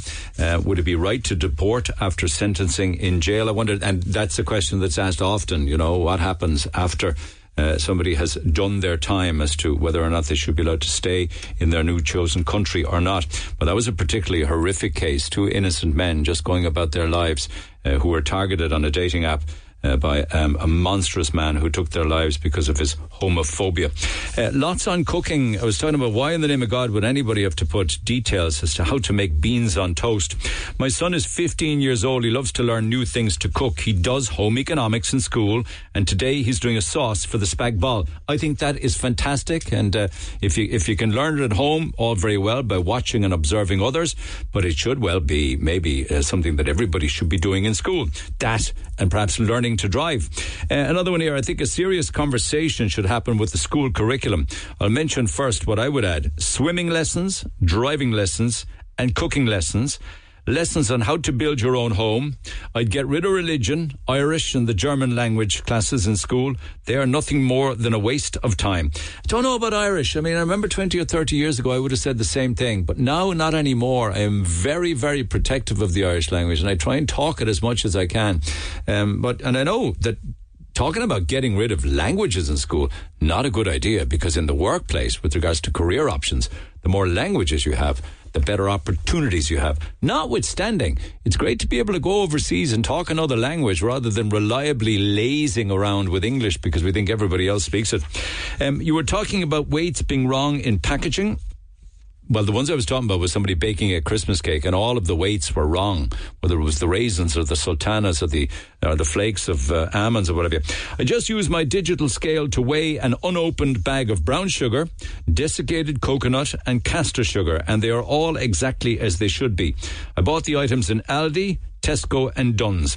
All of them accurate. Glad to hear it. Keep that research coming, guys. Regarding the beans on toast, I always add a knob of real butter and some chili powder when heating them up. The beans in the pot are delicious. Love the show, says Lorraine. Oh, she's having a pop at me because I microwaved the beans. I like the idea of the little bit of chili powder. I would probably use a couple of chili flakes. I'm not a fan of the powder, but I do love the flakes. But the knob of butter, no. My sister actually does that too. She adds butter uh, to beans. But I just think that, I don't know. I mean, don't knock it till you try it, I suppose. And on dogs and how long they live. Told you about a dog that died in Portugal yesterday. The world's oldest dog died yesterday, the age of 31. Over the years, my dad had a couple of Jack Russells. They never had a tin of dog food in the house, nor dog nuts of any sort. It was always the leftovers and the plates. They never had to visit the vet, and the dogs were never sick. They both lived to 15 years of age, and they were always outside dogs. They never spent a night in the house. That was the way it was. Certainly, 1960s and 1970s dogs had that way of life, but it changed then, slowly but surely, to where we find ourselves at right now. My dog is 18 years old. He saved us when our house flooded. He has a heart murmur and he's still flying. Please come back to me and tell me more about your dog saving you from the house flood. Ideally, come on the air and share the story. But start by texting me back. Text 08681, uh, text 0868104 106. Uh, it wasn't the flood in Midleton, uh, they're saying. It was when the pipe burst and flooded the house in Shandon Court in 2011. I was in bed and he kept nudging me. Then he jumped up, put his two paws on my face to wake me up. We were the first out and we were able to call of the, all of the neighbours. So he, he, is our little hero. I'd love to hear some more about that. In fairness to him, the dog picked up on the flooding downstairs, waked you and you were able to help the neighbours.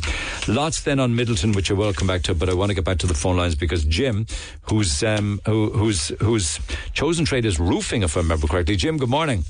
Hey, how are you doing, boy? Roofing, right? Isn't yeah. it? Yeah. I say that'd Yeah. be the, I say that'd be the one part of a house actually that wouldn't need any work. The roof in flooding, would it? Well, it, no, but the rains are very heavy, so it has an awful lot of damage done um, to the pointing, and a lot of tiles are off. So there was a lot of damage out to roofs as well, and people really need to inspect their roofs as well. Okay, so, and they- you, so are you down? Are you down in Midleton in people's flood damaged homes? We've done a few of them there, yeah, and around Whitegate, and actually we've done them all over the city, really. But What are you seeing? What have you seen from regards to storm Storm Babet? Um, I suppose I'll start with the Midleton one, and, and, and we were down in, uh, I think it's Millbrook yesterday, and uh, you know we could see there was a funny, you know, the, the housing below Millbrook, the, the council have divots dug, they've these big thirty foot by thirty foot holes, six foot deep, to take overrun on uh, flood waters within the middle of the estate. So you come out your door, you have your drive, you have your path, and then you have this big massive drop. It's designed to take water and flood water, right? Um, so you can imagine the council ins- insisting, going back 15, 20 years ago when they were building these houses, insisted that these would be put into the middle of the estate. No, to me, they're a danger anyway. They're now full of water. The council hasn't closed them off. And, you know, next week is Halloween, isn't it? And kids are attracted to water, so we know it's coming out down the line there. Um, So it's supposed to trap the danger. water, or is it supposed to make the water flow away safely somewhere else? Uh, well, I think there's two or three in this estate now. I mean, they're horrendous. Like, I mean, it's disgrace, really. Like, but it's anything. But they're supposed to take the water and it's supposed to filter away. But they'll fill up with grass and they'll. These things are big. These are Olympic swimming pool size holes, you know. Right. But they're full of water now, and there's no, I don't see any any protection for the kids. But my, my, my point is, during the planning process with the council, like this was a council decision to do that. You know, let, let's let's figure out we're going to build on a floodplain and let's dig a hole so the water goes in if it rains, and here we go. And so we saw what we got. They don't work. It would have been better for the council to say, let's build the houses three foot higher. But the council has a problem of seeing roofs going into the sky. They, they, they tend to block everybody building a house high. You know, everybody's had a problem with the That's, council. I mean, that makes put your- perfect sense to me. If you know of history of flooding, build the houses higher so that there's a gap between the ground level you- and the front door. There you go. Yeah. And, and the council won't. They- They're continuously, especially if you're building a house on your own, someone to feel out the country, they'll put you into the hole. We can look all over the city and we've estates buried in holes. There's another one down in Carrigaline that have been built at half a million pound each. They're in a hole. Right? It's going to happen. It's going to come. That's the council's fault. They done it. They done. They're responsible. It's no point talking about let's now figure out a way of stopping the water getting into the holes. You designed it and you buried the hoses. What the hell do you think is going to happen? Uh, Cork County Councillor quoted this morning in the Examiner is saying, No agency could have prevented the flooding in Midleton. Uh, the town's main street was submerged in three, four, five feet of water. Uh, they're saying that nothing, no drainage system could cope with the deluge last Wednesday, full stop. I absolutely agree with that. But good planning would have stopped the likes of Millbrook and those houses from flooding. Or they would have, you, you, you people on all week who homes are flooding, they go back to their planning and that planning officer made sure that their house was X amount lower than the ground. I'll give an example. I, I, I, so the last floods we had, 2015, I was up above in a place called Tubber, above in County Clare. The whole place flooded from from Clare right into Galway, everything blocked up. Three foot of water, two foot of water in houses. We were building a house there at the time, a very, very old cottage. I, was, I think we I was the third fellas but to pre-build it, but it got flooded while we were doing it. I raised that house three feet. It has never flooded again. We raised the floors, the roof, the whole lot. We said, up she goes. Ah, and that's, that's fine Never if again. you, if you build it higher, but you couldn't adapt all of those homes like that. It's oh no, you for them. can, you can. But I, I certainly ask the council why are they continuously forcing people to build homes in holes? And the damage you're see- and the damage you're seeing inside. I'm just conscious of time. What are you seeing? I, I didn't see much now in our house. They did have uh, the, the water did come into the hall. There were only four or five inches of water in this house. Uh, most of the damage I've seen is on roofs, so I would advise people to check their roofs. They are going to get damaged, and there is damage up there, so that's part of it as well. It's up and down. Okay. You know, but I would be very concerned that we said the council now go out to Millbrook and block off these areas. Halloween is next week, and I don't want to see any tragedy because the council are sitting on their hands Again. you mean a child could drown in it? Obviously, well, he's not going in there for the swimming. Uh, No, no. It's but it's deep, but it's deep you enough. To, it's deep enough to drown a child or an individual. It? Absolutely. Yes, you drown in a cup of water, Neil, but kids are attracted to water. Yeah. Okay. You know, but it's the planning process. I mean, what fool of an engineer thinks that digging a big, three big holes in a park to take run off water is a good idea? If it has nowhere to go, it's not a good idea. Thanks, Jim. just Appreciate it as always. Just sit Text down. All right, 0868 104 106. We'll pick it up after 11. Neil Prendeville Show, Red FM. Lots of different topics on different subjects over the last couple of days. With regards to the money from Midleton, there's never enough money for any Irish project, unlike when it comes to, say, Ukraine, Gaza, or Palestine, when money doesn't seem to be a problem. Our government recently tripled the overseas budget, but as usual, there's never enough money to set aside to deal with local issues.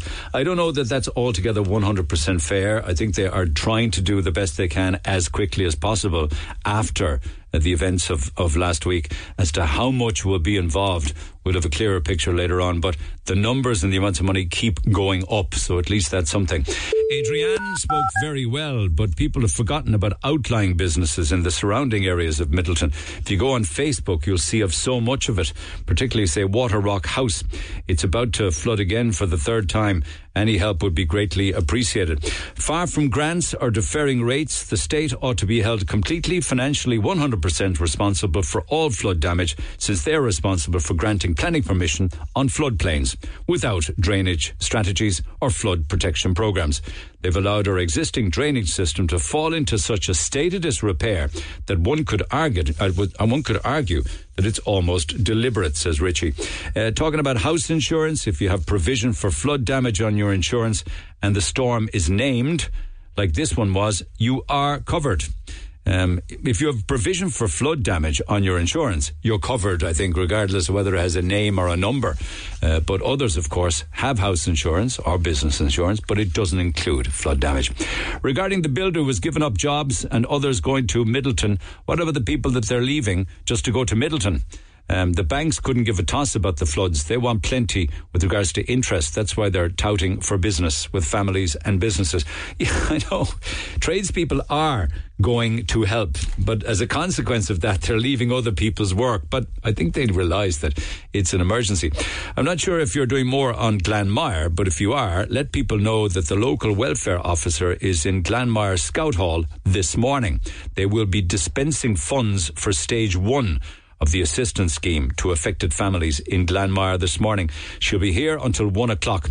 I think I've met most people who've been flooded in the Glanmire area at this stage, but if anyone else is affected that I'm unaware of, please let people know that the local welfare officer is in Glanmire Scout Hall dispensing funds for stage one of the humanitarian assistance until one o'clock today. From yesterday, with regards to my conversation with the uh, Irish, uh, the Israeli ambassador to Ireland, I thought you did show bias on your program yesterday. You barely let the ambassador finish, and some of the answers you refuted.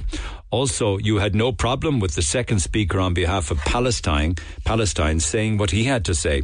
She was an ambassador and surely deserves more respect. She is correct in saying that there is an unconscious bias with some people in Ireland. You actually showed disappointment in the fact that you forgot to pin the 42% of houses um, to her.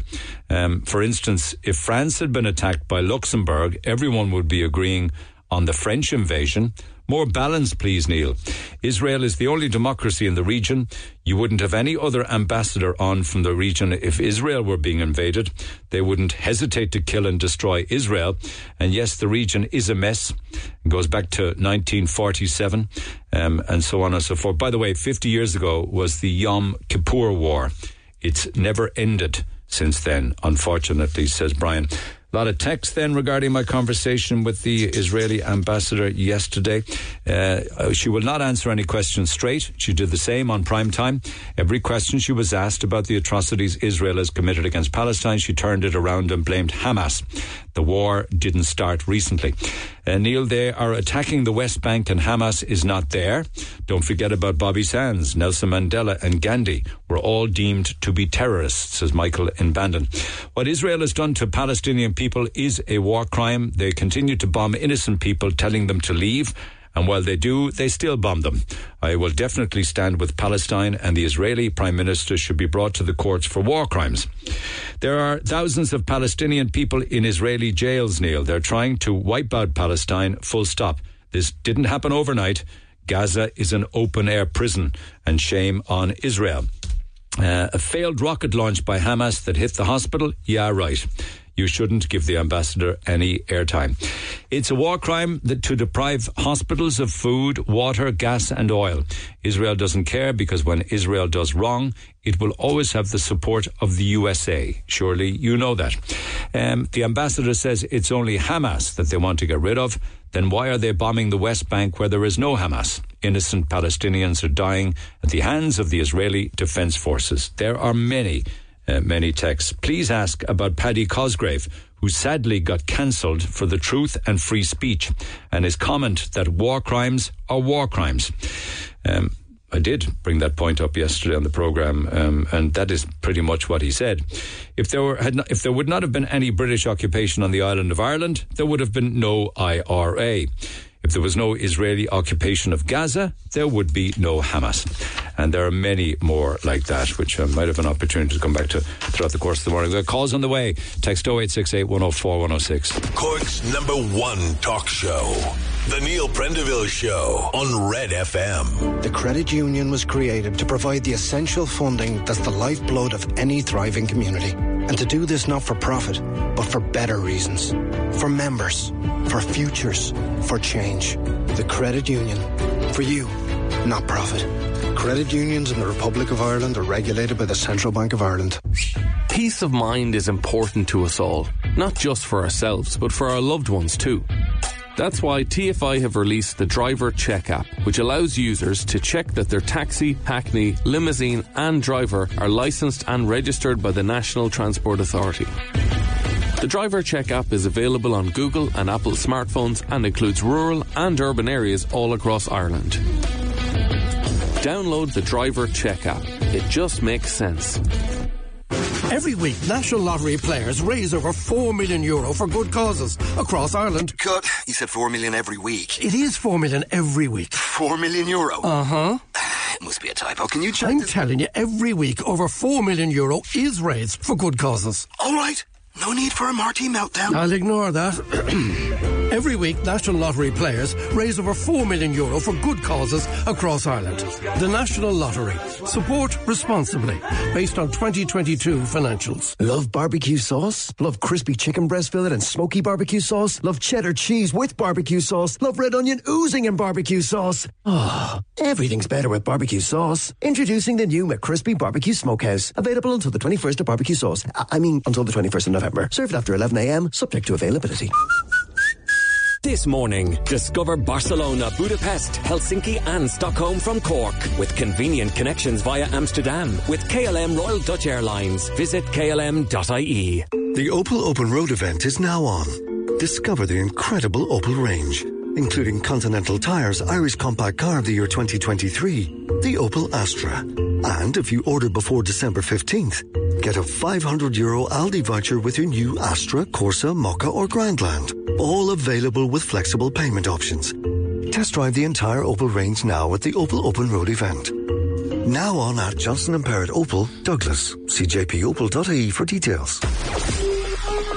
Talk to Neil Prendeville now. 0818 104 106. Cork's Red FM. If I can just change horses again, there's a big event happening this weekend, and I mentioned it a couple of times last week. If you're a fan of jazz, and indeed you're a fan of rugby and the World Cup final, and good food, and a drinks reception, and a jazz band, and a disco, then there's a great night available this coming Saturday, the Cork Jazz Ball. It's an aid of Spinal Injuries Ireland. I have a table of six to give away for this event on Saturday night, and all the proceeds of the ball go to Spinal Injuries Ireland, which have really, really strong Cork connections, over 225 service users with spinal injuries in Cork alone. So it's a big event. The uh, ball takes place on the evening of the World Cup final. It'll be shown on the big screen, but before that, there's a drinks reception at half past five. Dinner is at half past six and it'll be a fine dinner. The Rugby World Cup final will be shown on the big screens at 8 o'clock. That's the All Blacks uh, and South Africa. And then you're dancing to live jazz, disco, raffle, auction, the whole lot. So it would be a great way to enjoy the jazz and the rugby. Nice few drinks and uh, some beautiful food. And all of the proceeds are going to Spinal Injuries Ireland. Now, I'll give you details where you can buy your own tickets as well. But I'm keen to talk to John Twomey, um, who himself actually has lived with a spinal injury for a long long time. John, good morning. Good morning, Neil. Good Thanks morning, for taking the call. Thank you so much. We're, you were very much involved in all sorts of sports as a young fella. You were you were you were race you were a cyclist at racing level, I think, weren't you? Yeah, I, I crashed in a race in 1970. Um, coming in by the Silver Springs there, there was a van stopped up in the dual carriageway, and, and I was finishing the race, and unfortunately I went into the back of it, and I, I had a spinal injury to my back and my neck, and the back one was very bad, so I ended up in a wheelchair. How old were you? Since 1970. I was just f- almost 15 when it happened to me. And oh my God, I mean, what a cross to bear. Was it difficult to adjust? Well, it wasn't. I, I think it's an advantage having a, if you're having going to get a spinal injury to get it when you're younger in life rather than older in life, you know, because when you're young, you're adaptable and you can, you know, make situations work, you know. And I went back to school. I did my junior cert, or which is was then known as the intercert, actually in the hospital in the area in Dublin. And then I went back to Sullivan's Quay and I did my uh, leaving cert and I went on then after that to qualify as an accountant. You were committed. I mean, like you, you got on with things. It's an amazing achievement to do the intercert in hospital. I mean, you could have been given a break, you know. Uh, not really. I think they they were, you know, the fact that with a spinal injury, a lot of it's rest, and you know, you're you're con- in those days you were confined to bed for three months.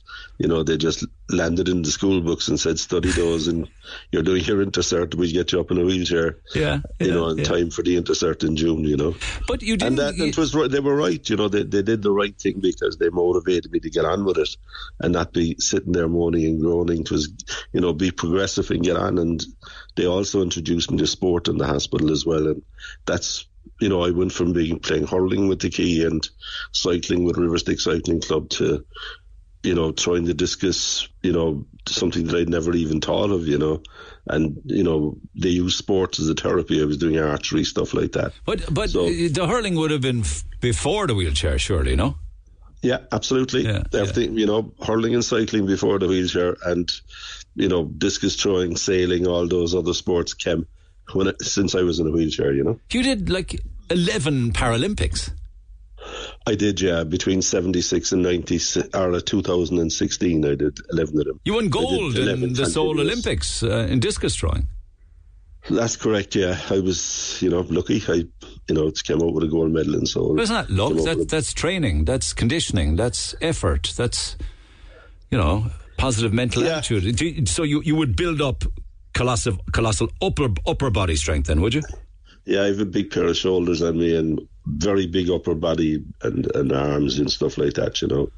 But again, my, my arms and my legs really for the last 50 years, like so, so because, you know, you, you use the your arms to propel the chair. So you, you do build up a lot of upper body strength and muscle, you know. And tell me, in all of those decades, say for instance, in Cork, whether it's, you know, are, are you Kinsale based? Or are you in, in the city or where? I'm Kinsale based, Yeah. yeah. I'm, I live outside about 10 minutes north Have, have things got better with regards to access and help um, for people living their lives in a wheelchair? Yes, definitely. Like when I had my accident, I'd never actually seen anybody in a wheelchair other than Ironside on television. That's you know? right. Yeah, that's right. So like I, it was it was a whole new world to me, you know. And and in those days, people in wheelchairs weren't going out publicly, you know, or and you know access was very very hard, you know. But you know, I I joined the Irish Wheelchair Association. I became a, a campaigner for access as well, you know. And uh, you know, the world changes slowly, but thankfully it has changed, you know. Was there, a, when you no- say people didn't go, was there a stigma or something to somebody in a chair? In Did those they feel days there self-conscious? in in those days there was a stigma attached to somebody being in a wheelchair. Thank God that's long gone, you know. As in, people would be reticent to have a conversation or what? Like, People would be very nervous. They wouldn't know what to say or what to do, you know. But like that, that has totally changed in society now, you know. And you know, you you've had some very, you know, popular, you know, people in wheelchairs, you know, that got out there, did their stuff. Brian Crowley was an MEP from a wheelchair. Yeah. You know, and- fell off a roof as a young fella, yeah. And again, at, it, yeah, like you, right. at a young, at a reasonably young age, yeah, yeah. Right, Brian, and Brian is younger than I am, as you can gather, you know. but um, and like there's been other other people as well, like you know, you know, you've you've a lot of people in wheelchairs now who are out there doing their own thing, working, contributing to society. And you know, in in my case, I've I've had a, a charmed life with sport and business and everything, and you know, I'm at the stage where I'm just giving back. You know, I know, I'm, I understand but- chairman of Spinal Injuries Ireland. Yeah, but I'm, I just you you would have understandable reason to be to be bitter, but that will get you nowhere, right? So you instead seem like in, incredibly positive about everything. You have to be Neil. You have to take a positive attitude. You know, if if you sit in the corner and you growl and groan about everything, you you lose people and friends very very quickly.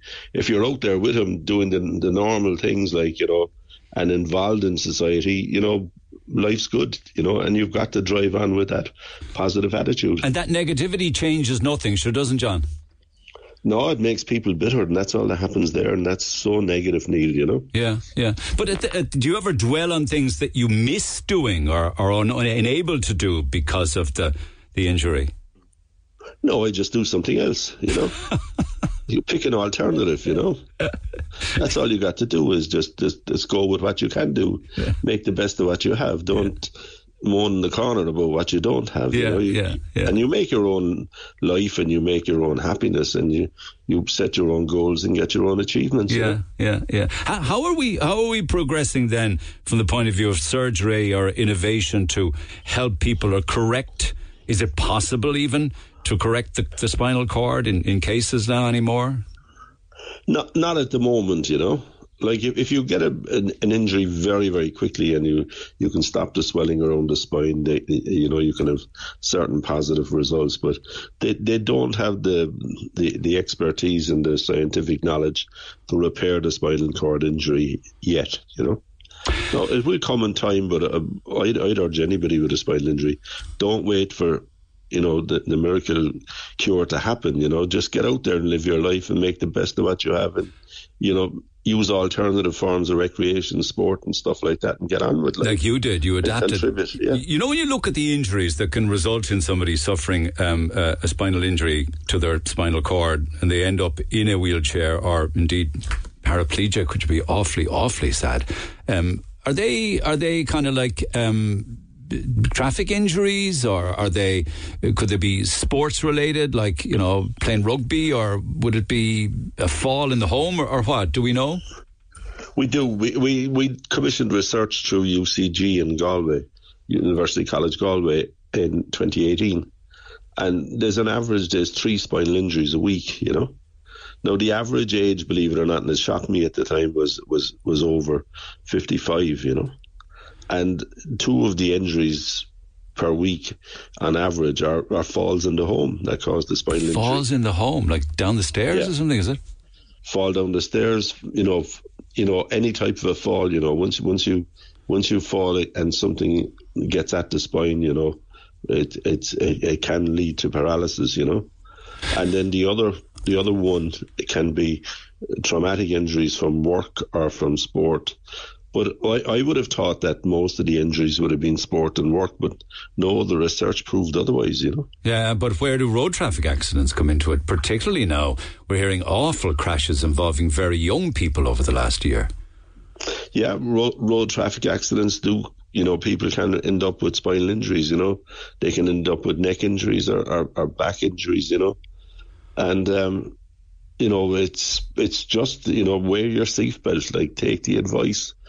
You know, do what do what the the road safety people say. I and, know, yeah, You know, drive within the speed limits. You know, and if you if you comply with all those, you know, you you you probably on average, you know, not have a road accident. You know. And if you do, you're limiting the potential damage. But two out of three are falls in the home. You know, when you talk about sport, um, do you have concern? I know that they've changed the rules of rugby somewhat now, trying to make it safer.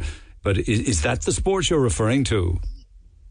No, all sorts of sports, Neil. You know, it, it can happen in any sport. You know, equestrian sports, cycling. There's, the, you know, the professional cycling. There, if you see about it on television, there's a, a number of professional cyclists die every year. You've you've rugby. You know, a, any sport where the where there's physical contact or where you're traveling at speed on a on a motorbike on a in a, in a rally car. You know that young Craig Breen was killed there tragically. You know this year. You know, Yeah. so accidents accidents happen. You know, and and um, you know what what you need to do is is take all precautions. You know, especially in motor vehicles and motorbikes. You know. So that you don't end up with a spinal injury, you know. I mean, your story is an incredible one. I won't keep you much longer, but I, I know I referenced the Paralympic Games, 11 of them. uh, And, and I know I spoke about discus in Seoul in 88. Uh, but sailing, um, Paralympic sailing, that would take an awful lot of effort and commitment, wouldn't it? Because literally, is that an adapted sailing boat?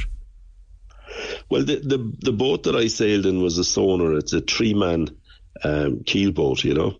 And uh, what I have is I had a sliding bench, and I still have it on on, on, on a boat that I use here in, in uh, Kinsale. I have a sliding bench, so I slide from side to side, so you get your weight up to the weather side of the boat. And I've got a handle that I hold onto as well up there, that so I can keep my weight up to weather when the boat heels, you know. But in So the event of an, in of the event, I know, yeah, I know, practical and, and, and adapting it in that regard. But in the event of a, something going wrong, or you flipping over, um, you're in trouble then, aren't you? you just get wet, you know, and your life jacket goes off and you get dragged out, you know. like I've, I've, I've, I've been in the water a few times, you know. You have And a I- positive, you have a positive spin on any eventuality. And did, did- all those medals? Did you give them away to young people, or somebody said to me you did? Mo- most of the trophies and medals that I won, Irish medals, European medal, world medals, you know, I, I, I used to give them away to the kids, you know, because it's a way of encouraging kids to, to come onward. So I, I have very little, you know, for, for a fellow who was involved in sport for nearly 40 years, I have very little trophies or medals the house. As the fellow said, you have very little to show for it. Kids. You have very little I- to show for it. I, I, you know, mentally I have, you know, and I have had the pleasure of doing it. But the, the, the the medals and things, I, I, I just used to give them away to the kids. you Yeah, know. fabulous, You know, if I had if I had a collection of them at home, and there was a sports, a wheelchair sports, and for kids, you know, I I just take all the, the the name tags off them for what they were for, and give them to them, and they'd have nice trophies for their games. you know. Wow, fantastic act of generosity. Now, Saturday night's a big night because spinal injuries rely very much on public support, don't they? And this event, and incidentally, thank you to the committee for giving me a table of six to give away. It's going to be a great night and much needed funds, right? Yeah, it's going to be a great night, and it always is, you know. And, and we emphasise that this is an enjoyable evening for people to come out and enjoy the jazz, sit in the nice, comfortable surroundings, and enjoy jazz music during the jazz festival. It gives the ladies a chance to dress up in the, the cocktail dresses and the long dresses, and uh, you know, we we emphasise it's a night of fun, and as part of that, we raise much needed funds because we rely on seventy percent of our funding comes from public. Thirty percent comes from the state, you know. So, and you know, we're, we're that lifeline for a newly disabled person, and not only just the person that that's disabled. People forget that the family of the person are more affected nearly than the person who has the injury, mm, and, mm. and we, we support and counsel those people. You know. Yeah, because it's life changing for all of the family. And, and also, the ad- adaptation of the family home isn't cheap either, sure, it's not. Not at all, jeepers. You know that that like the house is to be adapted. You know, there's a lot of adaptation to get yourself back in and that that even keel again and get yourself going forward. You know. Okay. Well, good luck for Saturday night. Um, are you going to be And shouting Neil, for? thanks for your assistance with it. You Not know, at we, all, we pal. really Are, appreciate are you are you shouting All Blacks or are you shouting South Africa? What's the deal there?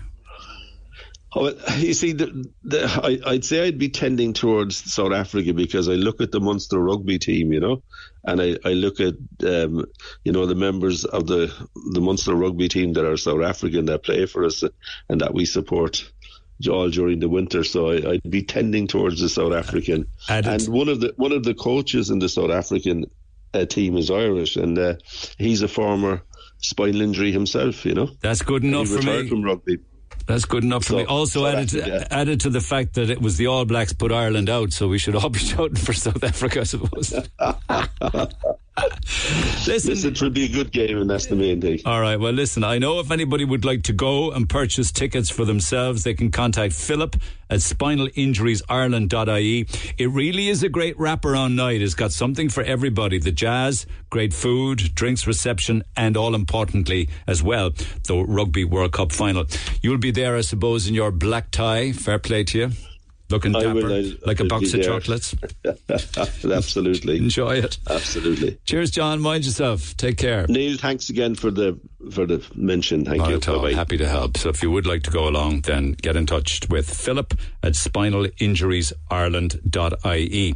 Um, did I mention there's also a gin reception? Followed by the dinner, and then all of the wine is sponsored as well as everything else. So it really is a great wraparound night. Good opportunity, as John says, to put on your uh, best gear and get out there and be part of the evening, the Cork Jazz Ball. So tomorrow, Wednesday and Thursday, we'll deal with picking a winner.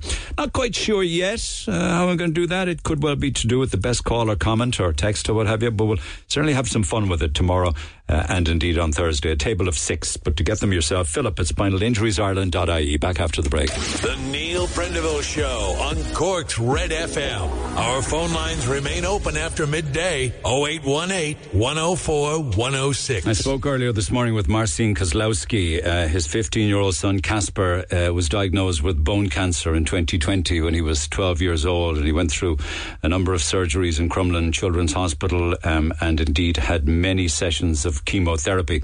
Now, his prognosis is very, very serious. Uh, Kasper is living in Midleton. He sleeps 20 out of every 24 hours a day. Um, the family home in Willowbank was flooded last week, and all of the white goods and all of the downstairs furniture and all of the flooring and everything totally destroyed. Um, they they haven't given up the fight, nor has Kasper, um, but um, the heating is on 24 7. Uh, and there's a lot of dust and a lot of dirt and a lot of cleaning being done down there, and they're very worried about Kasper and his diagnosis, not to mention uh, the coming months, uh, and hope that he will improve. Uh, but who knows? Um, it was a very, very sad uh, conversation with his dad uh, about an hour ago. So there um, was an opportunity for us to help if at all possible. And I'm amazed at the texts that I've received already so far. The first one that came in was an offer of 20 euro if you were looking for money. And that is a lovely gesture. Uh, Anne got in touch and she says, I'll buy the washing machine. Megan says, just wondering, would someone be able to give me a ring? I have a couch I would love to give that man. Uh, that was just on. I can send you pictures of it if you wish by WhatsApp. Feel free to do that. So we are talking about anything that you would put into the ground floor of a family home. Everything that's needed in the kitchen, dining room, sitting room, hall flooring, all things like that, doors. Listen to me, I'm talking about uh, with Marcin Kozlowski in Midleton. I'd be happy to help out with new flooring. My company is Rebel Flooring. Get in touch with me, says Bernard. Thank you so much. It's great to hear businesses reaching out. Fiona Mahoney from the Kinsale Tiles Tile Store are offering waterproof vinyl tiles with the Kinsale tile, style tile store. Isn't that a great idea? You can get the tiles, but they're waterproof and they're vinyl, but they probably look the job. So that's a great offer from Fiona at Kinsale Tile Store.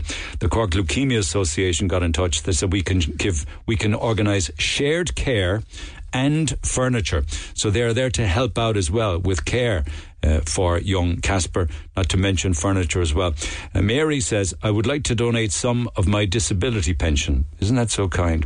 Deirdre at All in One Interior says, I will donate a couch or a table and chairs. Just let me know. Where in Midleton does the Polish family live? I could drop a bag of food at his door as I live in Midleton, says Colette. Again, beyond kind. James Griffin and Youghal has a table and six chairs. Happy to deliver them. Uh, Tracy says her husband has a building company and wants to help in any way he can. So we'll reach out to Tracy and see if we can make that happen. Southern Renovations and Tiles was in touch. They were supposed to open on Main Street last week before the floods hit the back of the shop. So they have tiles and a tiler to do any work that Marcin might need doing. Awfully kind. I'm in Tircloon Estate, right next to the Kozlowski family, um, and I have a fridge freezer and a condenser dryer available to them if they would like them. They certainly would, because they said everything in the kitchen needs replacing. Betty has armchairs, two of them in Blarney. Neil, I'll send on pictures and see if they'll suit. And Sheehan Cleaning want to donate 500 euro to Marcin and the family. Send me on the bank details. I'll lodge it today. We're a small cleaning company. We aren't in a position to go to Midleton to help out, but I still would love to contribute this, says John from Sheehan Cleaning. And I know the texts are continuing to come in, and I'll bring some more of them to air between now and midday if you think you can get involved and help the Kozlowskis because their son is uh, very, very ill. The bone cancer has spread to his lungs and indeed to his muscles. Um, so get in touch. Text 0868 104 106. Their house was destroyed in the floods of last week and they need help quickly. Text 086 106. Meanwhile, um, all sorts of different stories this morning. Mary Smithy is at uh, the post office in Youghal. Mary, good morning. Good morning. Now, um, I have some audio here. Can you describe what I'm going to play?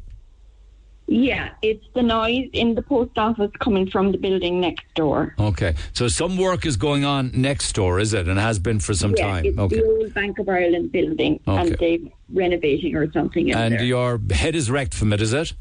This has gone on now since last Thursday. And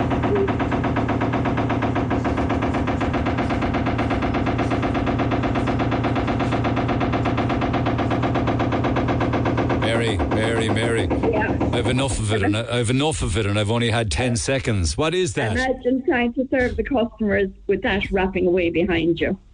Is that just from time to time, or is it consistent? It was all day Thursday. It was off and on Friday. It's a different sound this morning. It was more of a, um, what was it? A scraping this morning, as if it was a scraping noise, which was even worse. It was desperate. Now, I've one girl gone to a doctor with her ears after putting up with that all day Thursday. Um, it the last thing I wanted to do was close the post office, but I have a duty of care to my staff. Have you measured? Have you measured? I don't know what what that is. Is that doing something to walls or floors or? Either a, it's either a Kango or it could be um, a mini digger with a rock breaker on it or something, something like that. Yeah. You don't want to hear that. You're just well used to that sound. It's oh, I'm all very well for us to hear it on the radio, but I'm sure that it's much louder where you are. Yeah, yeah. You can imagine what is sitting next door to it. Now, we've been in contact with the builder, and he says the work has to go on. This morning, I wasn't there, but I sent one of the girls in just to ask to speak to the foreman to see how long would the noise be going on. And she was told a couple of days. So she said, we have to close the post office. So you're going to have to close. Have you measured the decibels there? 86 it was on that, yeah. How do you measure that? On the phone. There's an modern, app. yeah. techno- Yeah. modern technology. What should the decibel level be at? Forgive me for not I knowing. think I think 65 is the max in a commercial area.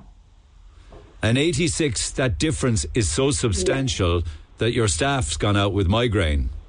Yeah, I had one with migraine. One I'd say could have a burst eardrum. Is what I now I'm not a doctor. Obviously, Really? but I really feel that something like that. She has gone to the doctor. She has an appointment as we speak, and I'm getting worried about them. Like, there's no way. Like, the last thing I want to do is close the post office. Well, I have to tell you, you have a duty of care to your staff. You don't need to be reminded of that. Yeah, I have, you see. And, you know, I know they're dependent on their social welfare and everything. Like, it's very upsetting. And my business is, I on the transactions I do. So, like, it's a lot of revenue for me for closing those doors. What are your customers saying about the noise as they come in and out? Oh, sure. Like, one, one lady said, Do you need me to go for a packet of paracetamol? Uh, I suppose you're hearing, how would you put up with that? How do you Very put up with often. Yeah, yeah. But it's come now today, as I say since Thursday. They weren't there Saturday. We peace Saturday. But Thursday, Friday, yesterday, and today. So it's it's just come to it. The door is closed. The old post office is closed. Nothing we can do about it. Yeah, but what would you like to have happened? Um, like, uh, notwithstanding Like- the work, the work has to be done next door. But do you want Yeah. it stopped, or could they work through the night with arc lights, or work the week? I have no problem with the work going on next door if I can work as well.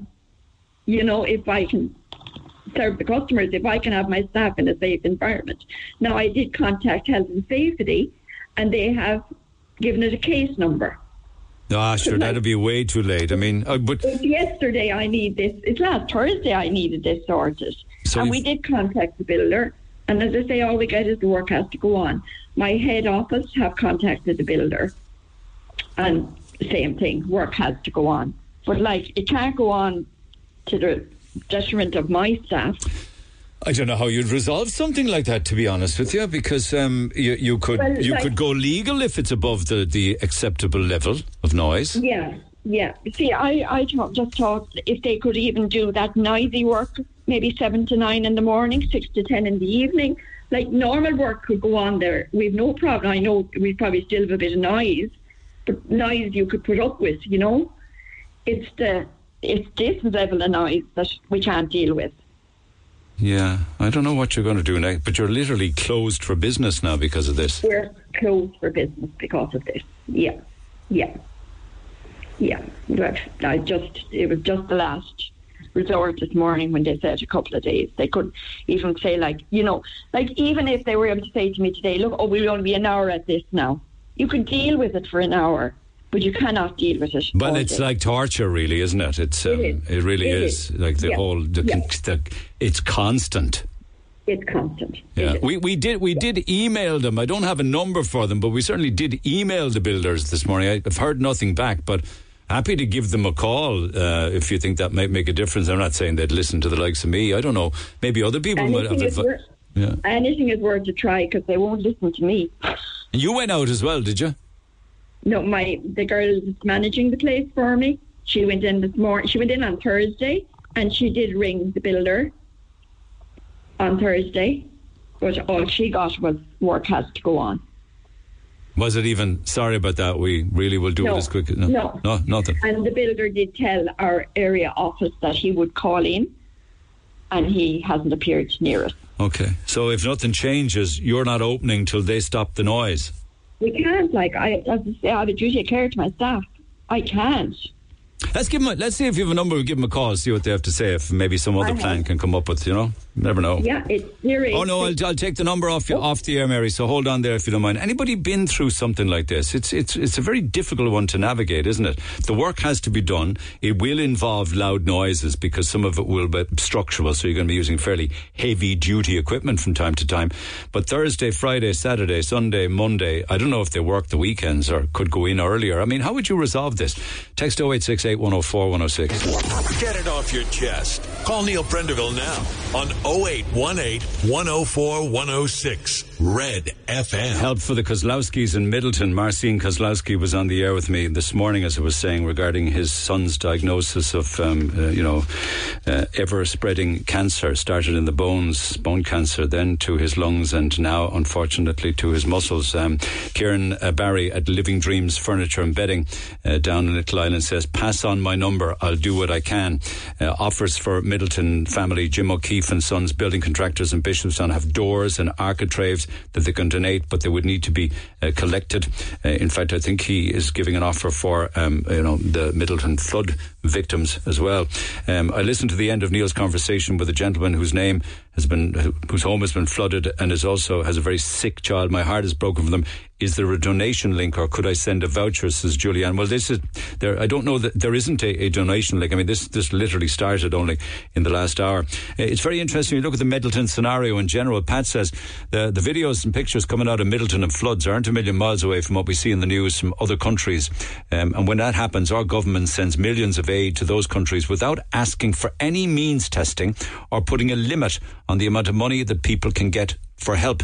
Why doesn't our government that we pay for do the same for our own? Why are we talking about means testing and why are we talking about a cap on the money available to put things right, as in homes and businesses? It's a very valid point. You know, I, I think that maybe you make a valid point in the sense that we'll means test you, uh, and if you're earning too much, paddle your own canoe, literally. Uh, and then with regards to businesses, you might have 200,000 euro worth of damage done, but we're only giving you 80. So that doesn't happen really, does it, when they're looking at maybe aid overseas? Um, anyway, I'll come back to all of that. Text 0868 104 106. Now, uh, I know lots of different uh, stories are, are floating around this morning. Probably shouldn't use the word floating when you talk about flooding in, in Mallow, but Christmas is com- Christmas is coming. The goose is getting fat, and there's a big event planned in Fota House. Uh, Red FM has actually been involved in a lot of the work that's been done down through the years for the Cork City Hospital Children's Club, but they're in need of a little bit of help. So this year, um, they uh, are doing things quite differently, uh, and a lot of things have changed actually since since COVID. Uh, but the the big days of the Christmas extravaganza will continue with all of the proceeds going to the Cork City Children's Club. But let's find out ex- exactly what they need with regards to the help that's um, that's being required. John Looney from the Cork City Hospital Children's Club is a regular contributor, always willing to help in any way, shape, or form when we need help. Sends lots of kids and families off to to Euro Disney. He joins me by phone. John, good morning. Good morning, Neil. How are you? Okay, so what's the plan this year? Where's the location? Uh, basically, Neil, Ian Flynn from Páirc Uí Chaoimh got in contact with us there a couple of months ago and said like he heard about us, you know, looking for For the venue, yeah. venue. Yeah. So he came on board and we went through we had one or two meetings with him and lo and behold, we're after getting Páirc Uí Chaoimh for our Christmas this year. Isn't that unreal? Because this will be the first one since 2019. Was everything stopped? Correct. Yeah. Unfortunately, COVID. Remember all those pictures on TV of the children looking out, waving out the windows and all that? Yeah. Well, those children now will be taking out of their houses and they'll be coming down to Páirc Uí Chaoimh. Well, Santa Claus didn't let them down during COVID, and Santa Claus won't let them down at Páirc Uí Chaoimh either. Like that's a super venue. Is that that's an indoor venue? Is it? It's an indoor venue and it's in the Copper Suite upstairs. All wheelchair accessible, wheelchair toilets, which is fantastic for us. Okay. Heating What- will be on and everything else. What's the Christmas extrava- extravaganza like? What goes on? Well, basically, what's going to happen here, we'll be leaving Nemo Rangers Hurling Football Club on uh, Wednesday and Thursday morning, and we'll be getting a guard escort with Cork City Fire Brigade and the airport police and the guards themselves, obviously, and we'll be leaving, but we'll be going through Patrick Street with balloons and sirens and everything else, and we'll be heading down to Páirc Uí Chaoimh. And then down at Páirc Uí Chaoimh, we'll have a choir to greet us coming in, and then we go up the lifts into the, the suites above stairs. And the man himself will be coming down all the way to the North Pole, himself and Mrs. Claus, with a special sitting. Play to. And this is all ch- children, of course, who are uh, going through all sorts of different uh, illnesses and, and, and, and, and sickness. And need a bit of a cheer up, isn't it? Uh, correct. And some of the children older are going like they wouldn't be able to visit Santa Claus on their own because of their illnesses. They have to be kept separated, you know, from other children and all that. And we also do a session for the Cork Deaf Association. And um, Mrs. Clark herself is also a prominent sign language interpreter herself. Of course, She's she an amazing is. woman. Magic people So they are. she she is sit with Santa and she can sign language sign for the children, and that's how we can go ahead with that one. Okay, so how long will it go on for? It will go on for two days. It will go on on the 29th of November and the 30th of November. And what do you need with regards to help from the public? Well, basically, as it's a new setup and everything is new, and obviously we're very vulnerable children, we have to get stuff new. So basically, what we're looking for, we're looking for 10 seven foot artificial trees. Christmas trees. Christmas trees. We're looking for 40 sets of white lights, baubles, stand up Santa Claus reindeers, you know, for the Santa room. Yeah. We're looking for five or six large rolls of robe, robes lighting for around the Santa room and party room. We're looking for one bench and chairs for Santa's room itself, you know, where the family can kind of sit down while Santa's talking to their children. yeah, yeah, and they yeah. sit down themselves, kind of light furniture or whatever the case may be. Yeah. And and also we're looking for any pizza company to come on board just to supply pizzas just for the children, not for the adults, just for the children on both days as well. Okay, um, so pizza company, bench and chairs for Santi's room for the families, five large rolls of rope lighting for around the grotto itself and the room and the party room, 40 sets of white lights for the trees and seven foot artificial trees. Ten of them would be fantastic. Um, let's let let's put it out. Well, it's out there now. Let's see who responds. There are an awful lot of companies on Lee side with the run up to Christmas. I know some. I mean, I know Hanley's Christmas shop is already open at the Kinsale Road roundabout. But I'll be twisting Jim Hanley's arm for you for a few bits and pieces anyway to start with, and he's very generous. So if there are other companies also who might be involved in selling all of these for the Christmas market, let's see if they'd like to come on board for the Cork City Hospital Children's Club. All right. Okay, and I'd just like to thank Aled Williams from Bus Éireann as well, and again, Ian Flynn from Páirc Uí Chaoimh. They're after going way above board as it is, even as we speak, Neil. Now, if very, people, very- well, fair play to them for all coming on board. If people want to get in touch and help you out for the requirements for the uh-huh. 29th and 30th, will they contact you? Yeah, they can, yeah, no problem whatsoever. Okay, and can I give out your 087 number? You can, of course. All No right, problem. John. Okay, I'll keep a close eye on this in the coming days, all right? Okay, and thanks very much, Neil. Oh, listen, John, also, just another thank you for the offer of the Disney World, the Disneyland chi- trip to the Fuller family. Thank you so much. Their husband in the family, Sean, is living with terminal cancer. That is very kind of you. I really do appreciate That, it. that's up and running. I was speaking to the family now myself. Neil. You're unbelievable. You're a diamond. You're a star. Thanks, John Looney. Take care for Thanks now. very, very much, If Neil. anybody thinks they can help, you'll be helping the children of Cork have their very special day at Páirc Uí Chaoimh for the Christmas extravaganza. You can get in touch with John Looney on 087 294 9235. 087 294 9235. Or indeed, if you want, you can get in touch with me. You probably know my number as well. Text 0868 104 106. And I'll pass on the help to John Looney and we'll keep a close eye on that in the coming days. Now, before I love you and leave you for the day that's in it, can I please have a quick word with Jara Hearn, the Cork singer songwriter? Jara, good morning.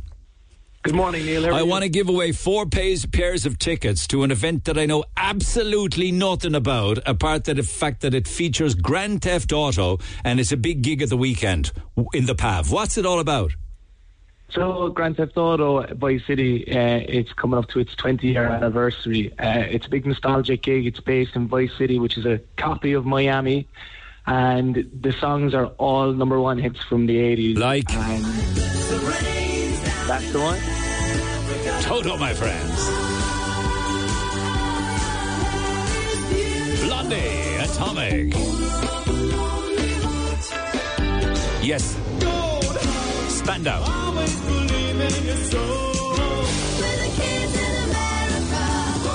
Uh, Blondie. Hall and Oates. Gonna run to you, Bryan Adams. How did I do? That's absolutely, you've nailed it on the head, Neil. My heart was pumping thinking I missed one of them from the 80s. So the, the music is played by what? Band? So it's a 10 piece band from musicians from all over Ireland and they're coming down to me this time now, Neil, in Cork. So we need them to show up and show them what we're all about. Um, but we've covered Galway, Belfast, Dublin, uh, and the plans are the UK and out for the following year. But they're coming to the Pavilion in Cork, and uh, I was just hoping to get the word out there for the Jazz Fest to let people know that it's happening. What a great venue! I haven't been in there yet, but I think Benny's done an awesome job, has he? Absolutely. Um, the roof is fantastic. It's still the exact same as it always was. It's kind of got this new modern look as well to it, and but still kept the key elements, I suppose. So this is reliving the glory days of Grand Theft Auto. Is this on a big screen and people watch the goal, the game unfold? The, you know, to the band So the- playing the hits of the eighties.